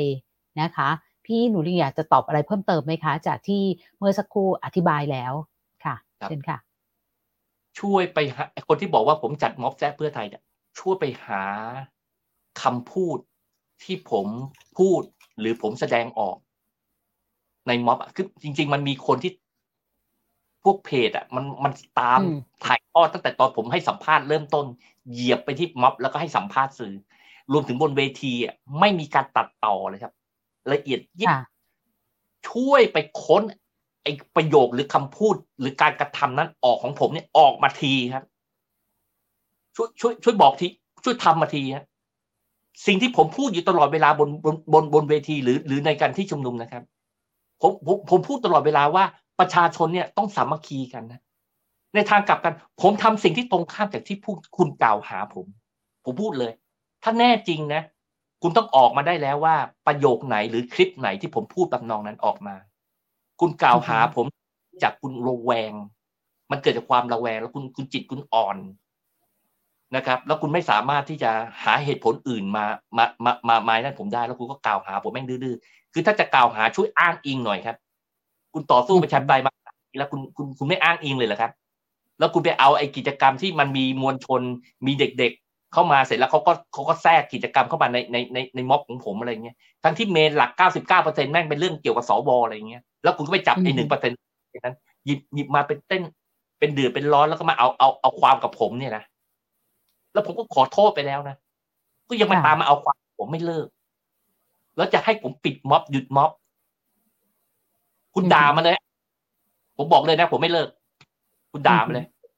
แต่ว่าค่ะระหว่างคุณกับผมเนี่ย ช่วยกรุณาเอาหลักฐานมาเลยเวลาผมด่าคุณคืนนะจะได้ด่าคุณคืนไม่ได้เดี๋ยวเดี๋ยวเดี๋ยวเดี๋ยวถ้าผมว่างผมจะด่าคุณคืนค่ะ ค่ะ ทีนี้มองอย่างไรกับความแตกแยกของมวลชนฝ่ายประชาธิปไตยในปัจจุบันล่ะคะ อะไรคือความขัดแย้งหลัก และจะกลับมารวมตัวกันได้ไหม ก็ไอ้พักการที่เขาโปรโปรคนละพักนี่แหละ และไอ้คนละพักเนี่ย ในอนาคตอะเขาเป็นคู่คู่ต่อสู้ที่แท้จริงเขาเป็นคู่ต่อสู้กัน การเลือกตั้งข้างหน้าเนี่ย เพื่อไทยกับก้าวไกลคือคู่ต่อสู้ ใครชนะคนนั้นเป็นรัฐบาล ใครแพ้เตะมันไปเป็นฝ่ายค้านแต่ผมกำลัง แม้ว่าผมเราจะมองเห็นต่างผมก็ต่างมองเห็นว่าทั้งคู่เนี่ยจะเป็นคู่ต่อสู้ทั้งยิงทางทางการเมือง แต่ทุกวันเนี่ยคู่ต่อสู้ที่แท้จริงของเราไม่ใช่ไอ้ไอ้สองพักนี้ มันคือไอ้สิ่งที่มันจะเป็นผลพวงมาจากไอ้ไอ้ไอ้อำนาจนอกระบบและไอ้เผด็จการที่มันมันยึดอำนาจเรา คุณมองไม่เห็นไอ้พวกนี้เหรอผมถามจริง มันไปแล้วเหรอมันไม่มีอยู่จริงเหรอมันอ่อนแอนั่นเลยเหรอไม่ใช่หรอก เขากำลังฉวยโอกาสเสี่ยมให้เราแตกกัน แล้วทำให้จุดแข็งของเราเนี่ย เกิดแบ่งเป็นสองส่วน เหมือนกับตอนที่พักพลังประชารัฐอะมันแยกออกมาเป็นรวมไทยสร้างชาติ ดูความอ่อนแอที่มันเกิดขึ้น สิ่งที่เรากำลังทำกระทำต่อต่อพวกเรากันเอง คือการแยกเราออกจากกันค่ะ พี่หนูลิงคะเส้นต่ำสุดที่พักการเมืองฝ่ายประชาธิปไตย ควรจะยอมได้ และต่ำกว่านี้ยอมไม่ได้ของพี่หนูลิงคืออะไรคะควรจะตั้งรัฐบาลแปดพักที่มีองค์ประกอบแปดพักนี้ให้ได้ แม้ว่าคุณจะต้องเพิ่มคนอื่นเข้ามา คุณต้องมีแปดพักนี้ไว้อือหือค่ะต่ำสุดทีนี้สมมติว่าถ้าคุณจำเป็นจะต้องเพิ่มพลังประชารัฐนะ สมมุตินะอือคุหืณอต้องเพิ่มในแปดพักนี่แหละ ถ้าจะเพิ่มนะ ความบ้าผมค่ะมันประมาณอ่าฮะคือถ้าภูมิใจไทยไม่เอาก็เอาพลังประชารัฐก็ยังยอมได้นะ อย่างนี้ใช่ไหม มันไม่ใช่อย่างนั้นหรอกแต่ว่าประมาณว่าถ้าสมมุตินะอือสิ่งหืที่อคุณต้องแรกคือแปดพักก่อนคุณต้องค่ะคิดไอ้เรื่องหลักให้ได้ก่อนนะครับ ค่ะ อะ มีคำถามบอกว่าพี่หนูหลิงในฐานะคนที่ถูกกระทำจะและก็ไม่ได้รับความ คือได้รับความอายุติธรรมจากระบอบรัฐประหารเนี่ย เอ่อเราควรจัดวางการกลับบ้านของคุณทักษิณในบริบทการเมืองปัจจุบันอย่างไรดีครับ ผมเห็นด้วยคุณทักษิณกลับบ้านครับ ผมเห็นด้วยค่ะผมคิดว่าแกควรจะได้กลับบ้านนะครับ แล้วก็ควรจะให้ผ่านกระบวนการยุติธรรมที่ยุติธรรมสำหรับแก ผมเห็นด้วย แล้วผมคิดว่าถ้าแกกลับมาเมืองไทยแล้วอยู่อยู่ข้างนอกได้นะ เราไม่ควรให้คุณทักษิณอยู่ คือแกก็ไม่ได้อยู่เลี้ยงหลานอย่างเดียวอยู่แล้วล่ะ ผมคิดว่าเอาควรเอาควรเอาแกมาใช้ประโยชน์ในการบริหารประเทศ เป็นที่ปรึกษาหรืออะไรก็แล้วแต่นะครับ ผมคิดว่าแกเป็นคนที่มีมีมีศักยภาพที่จะช่วยเรื่องเศรษฐกิจ เรื่องการบริหารเนี่ย ได้เป็นอย่างดี เพียงแต่ว่าอย่าให้การกลับมาคุณทักษิณเนี่ยมันเป็นเงื่อนไข ที่จะต้องแลกกับไอการที่ ฝ่ายประชาธิปไตยหรือพรรคหรือการจัดตั้งรัฐบาลที่มันที่มันจะพิสดารนะครับแบบที่เรียกว่ามันไม่เป็นไม่เป็นรัฐบาลประชาชนแล้วอะไม่เป็นรัฐบาลประชาธิปไตยแล้วอะอย่าอย่า อย่าเอาสิ่งตรงนี้ไปคืออย่าเอาสิ่งนี้ไปแลกกลับมาอย่างสง่างามครับ แต่ว่าแล้วถ้าเขาบอกปิดค่ะ ปิดฉากสงครามนี้ด้วยบันทึกทางประวัติศาสตร์ที่สง่างาม คุณทักษิณกลายเป็นบุคคลทางการเมือง แล้วเราสามารถบันทึกตอนท้ายชีวิตคุณทักษิณได้ได้สวยงามได้ โดยที่ไม่ไปเกี่ยวข้องเกี่ยว หรือเข้าไปมีส่วนร่วมทำให้การจัดตั้งรัฐบาลเนี่ย มันผิดเพี้ยนไปกว่านั้นครับผมผมภาวนาว่า คุณทักษิณจะได้กลับบ้านครับโดยที่ไม่ไปแลกแบบพิสดารครับอือหือค่ะ ทีนี้อยากจะมีคำถามที่เกี่ยวกับ คือเกี่ยวกับเรื่องของการจัดกิจกรรมของพี่หนูหลิง เพราะว่าก็ไปถามหลายคนมานะคะเขาบอกว่าพี่หนูหลิงเนี่ยเป็นส่วนผสมของ activist กับ performance เพราะว่าพี่หนูหลิงก็เป็นคนที่ก่อตั้งมะขามป้อมด้วยนะคะ กิจกรรมเนี่ยจะเด่นทั้งตัวเนื้อหาและวิธีการสื่อสารจัดม็อบก็ไม่ใช่แค่ปราศัยแต่เน้นกระบวนการ แล้วก็ทำให้ไอ้การกิจกรรมเนี่ยมันโดดเด่นขึ้นมาแมสเซจก็ชัด อยากรู้วิธีคิดนะคะโอเค ผมควรเปิดพอดเก็บตังค์นะครับ เอาเอาแบบเอาแบบ secret sauce ผมเห็นผมเห็นพวกพวกพวกโค้ดเคิร์ดอะไรนี่ก็จัด ใช่ค่ะ ใช่ค่ะ ผมผมควรจะน่าน่าจะจัดบ้างนะครับอะพูดเล่นพูดเล่นอันดับแรกก่อนนะ ผมไม่ได้เป็นผู้ก่อตั้งกลุ่มมะขามป้อมนะครับ ผมเป็นอาสมัครกลุ่มมะขามป้อม เจ้าหน้าที่เป็นสมาชิกของกลุ่มมะขามป้อมอยู่สามปีนะครับ ออกมาก็ตอนที่มีรัฐประหารปีสามสี่รสชปุ๊บออกมาประท้วงไงตามแบบเนี้ย ตั้งแต่ปีสามจนเหตุการณ์ปีสามห้านะครับแน่นอนครับการที่ผมเติบโตแล้วก็เรียนรู้เรื่องเรื่องการละครกระบวนไม่กระบวนการละครนะ ไม่ใช่ ไม่ใช่การแสดงนะคนละเรื่องนะกระบวนการละครนะครับ แล้วมันเป็นกระบุมันเป็นมันเป็นละครในในในกระบวนการละครที่เราเรียกว่าเป็น people theater ดังนั้นเนี่ย ผมผมไม่ใช่ ผมไม่ใช่เป็นแค่คนที่เล่นละครเป็น หรือแค่ผลิตการละครเป็น ผมสามารถใช้เครื่องมือทางการละครเนี่ยทำกระบวนการปานเป็นนะครับ ดังนั้นเนี่ย ไอ้ทักษะของคนที่ทำงานเรื่องเรื่องการละครเรื่องละครเรื่อง performance อะไรเงี้ย มันมีมันมันมีเขาเรียกมีทัศนศิลป์นะมันมันมีมันมีทัศนศิลป์มันมีการมองมองมอง เพราะศิลปะเนี่ยมันคือการจัดวางนะ ค่ะปะคือการจัดวาง การบริหารคือการจัดการ ทรัพยากร หากสองสิ่งเนี่ย มันมันเอามาแมทกันแล้วเนี่ย เราสามารถที่จะบริหารทรัพยากรที่มีอยู่นะครับ ที่มีอยู่ โดยการจัดวางให้เกิดประสิทธิภาพสูงสุด และโดยการจัดวางทางศิลปะ การจัดวางศิลปะ ให้มันเกิดจะเรียกว่าประสิทธิภาพก็ได้นะครับ แต่ว่าศิลปะเนี่ยมันมันถูกจัดวางเพื่อการสื่อสาร ศิลปะเป็นเพื่อการสื่อสาร ดังนั้นเนี่ย ทั้งทักษะการบริหารจัดการและทักษะในในด้านศิลปะเนี่ยได้ได้ได้การบริหารด้านศิลปะ มันสามารถเราสามารถใช้ทรัพยากรที่มีอยู่อันจำกัดนั้นเนี่ย สามารถสื่อสารได้อย่างมี มีประสิทธิภาพ มีพลัง แล้วน่าสนใจ ทีนี้ม็อบเนี่ยนะ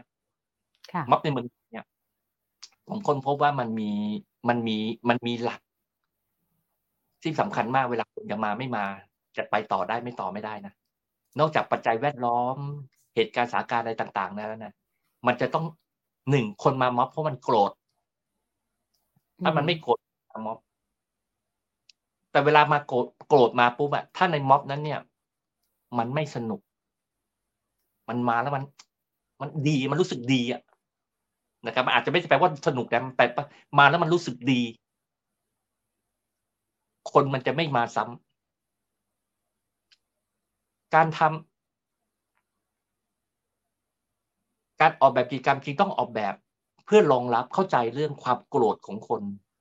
และคุณต้องทำให้คนที่มาร่วมกิจกรรมเนี่ยเขารู้สึกดีที่เขาเป็นส่วนหนึ่งของของของกิจกรรมนั้นๆ และอยากมาอีก และเมื่อเขาดีอะเขาจะเอาเรื่องราวเนี่ย ไปขยายต่อจะกลายเป็นสปิเกอร์ให้กับการชุมนุม และการที่คนน่ะ มันไปบอกต่อกันน่ะ บอกต่อๆกันไปผ่านช่องทางต่าง ๆ หรือไปชวนคนมาเพิ่ม มันจะทำให้ม็อบอะมันสามารถสเกลสเกลอัพขึ้นมาได้นะครับ มันมันเป็นมันเป็นการออกแบบที่มันจะต้องวางแผนว่าไม่ไม่มันก็เป็นปฏิบัติการครั้งเดียวเลิกนะเวลาเราทำม็อบทั้งนี้ก็ไม่การคนก็เลิก แต่เพราะเรารู้ว่าภาพสุดท้ายอะลูกของสโนว์บอลลูกสุดท้ายอะมันใหญ่ขนาดไหน คุณต้องคิดให้ออกว่า ภาพสุดท้ายสเกลของมันอะมันใหญ่ขนาดไหนพอคิดออกปุ๊บคุณก็ต้องคิดว่า อะไรที่จะทำให้เกิดการสะสมมวลและโมเมนตัมมันเกิดความต่อเนื่องได้แล้วเวลามันถ้าพูดแบบนี้ ถ้าพูดแบบนี้หมายความว่าตอนนี้พี่หนูหลิงเห็นจุดสุดท้ายของสโนบอลแล้วเหรอคะ ว่ามันจะใหญ่ขนาดไหน ผมผมเห็นจุดสุดท้ายของลูกบอลที่ผมพอจะทำได้เท่าที่ผมได้นะ ค่ะ แล้วแล้วเมื่อมันมัน พอมันถึงจุดที่เรียก critical mass พวกเนี้ยมันอาจจะไปมันหมายความว่าคนก็สิ่งที่สิ่งที่จะมาแทนม็อบพร้อมเนี่ย มันอาจจะไม่ใช่พร้อมนะครับ มันอาจจะเป็นสิ่งอื่น ค่ะมาเพราะว่ากิจกรรมของม็อบพร้อมอาจจะไม่สามารถรองรับ สเกลขนาดใหญ่มาก ๆได้นะอาจจะต้องมีความหลากหลายหรือมีรูปแบบอะไรแล้วก็แล้วแต่นะครับ แต่ว่าผมเห็นเฉพาะส่วนที่ที่ผมเห็นก่อนว่า ลำพังอะบนข้อจำกัดที่ผมมีอะผมพอจะทำมันได้ขนาดนั้น เอางี้ดีกว่าผม ผมคิดว่าผมสามารถจัดกิจกรรมรองรับคนประมาณห้าหมื่นคนอือค่ะ แล้วก็เป็นปฏิบัติเขย่า และสามารถส่งสัญญาณเนี่ย ไปทั้งภายในประเทศและต่างประเทศได้ ผมสามารถแบบกิจกรรมที่ ดึงดึงแรงกดดันหรือความสายตาของชาวโลกเข้ามาในประเทศไทย แล้วก็จับจ้องไปที่ ตัวของปัญหาได้ และสามารถเข้าใจได้ว่าอะไรปัญหา และสามารถบอกได้ว่าประชาชนต้องการอะไร เขาอยู่บนหลักการหรือจุดยืนอะไรความชอบธรรมใด ผมผมผมมั่นใจว่าผมสื่อสารแบบนั้นได้ แต่ว่าผมต้องการรันเวย์ผมการรันเวย์ที่ยาวพอให้ผมทำสโนบอลเพราะว่า ผมไม่ผมไม่มีรถบัสไปเกณฑ์คนมา มาเพิ่มหรือมีคนโทรศัพท์ หรือจะจ้างแค่จ้างรถ ผมอยากจะจ้างรถ เวลาคุณเห็นคุณกิการเวลาคุณเห็นไอ้งานเอ็กซ์โปหรือฮะคุณจัดงานอีเวนต์ตามตามพวกที่ต่างๆ อะ ตามศูนย์ประชุมต่างๆ อะ มันจะมีรถแห่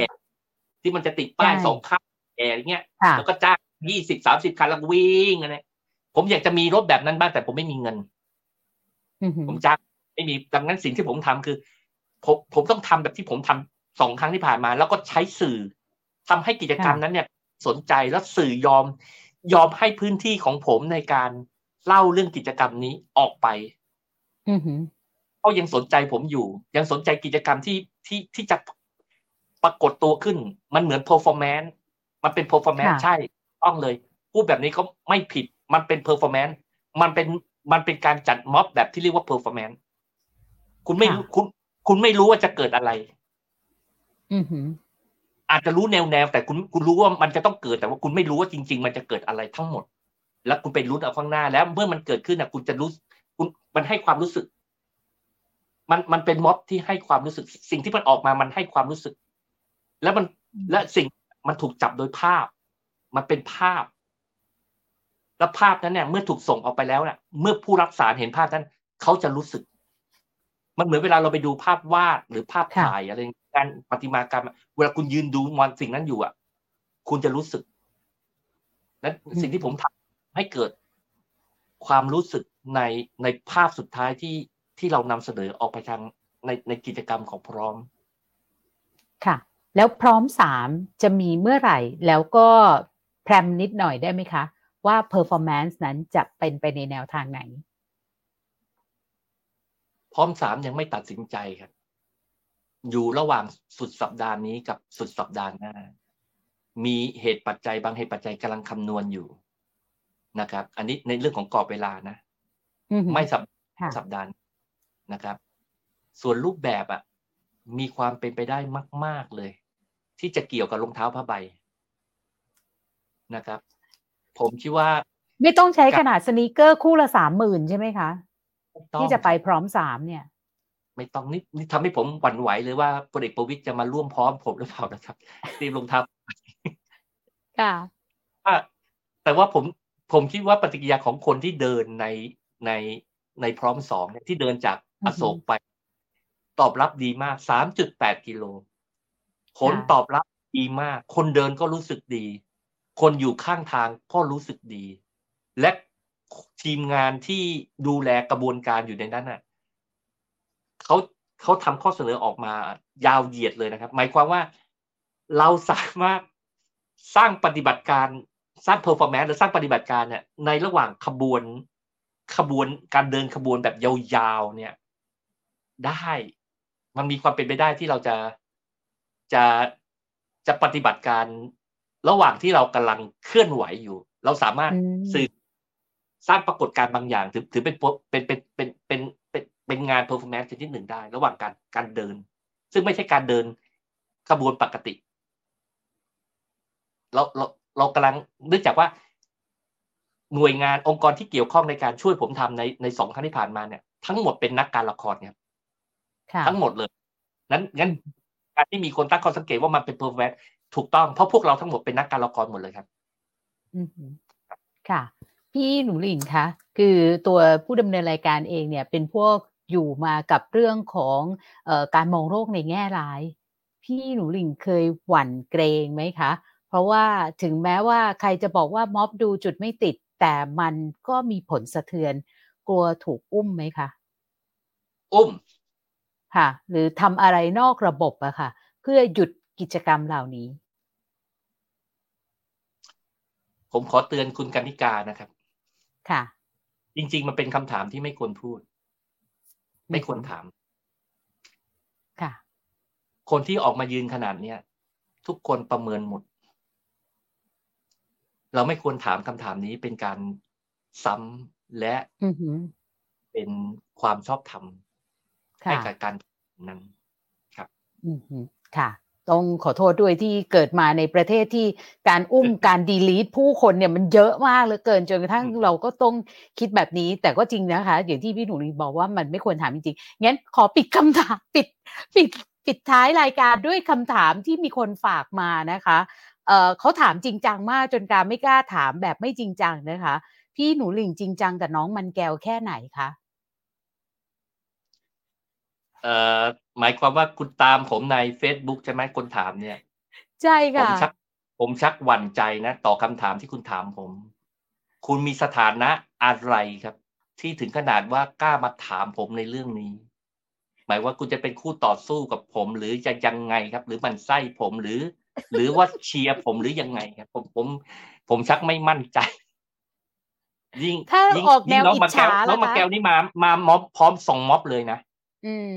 มาสองม็อบแล้วถ้าเรากลับไปดูเพจน้องมันแก้วตอนนี้นะครับ กลายเป็นเพจม็อบพร้อมไปเรียบร้อยแล้วครับ แกเธอเลิกโชว์นมแล้วช่วงนี้ยุติหยุดหยุดการโชว์นมไปพักหนึ่งนะครับ แล้วก็ให้ความสำคัญหมกมุ่นอยู่กับการไปม็อบนะครับ ดังนั้นเนี่ย ในเมื่อเธอจริงจังกับกิจกรรมที่ผมทำขนาดนี้ ผมต้องตอบว่าผมก็จริงจังกับน้องมันแก้วมากครับ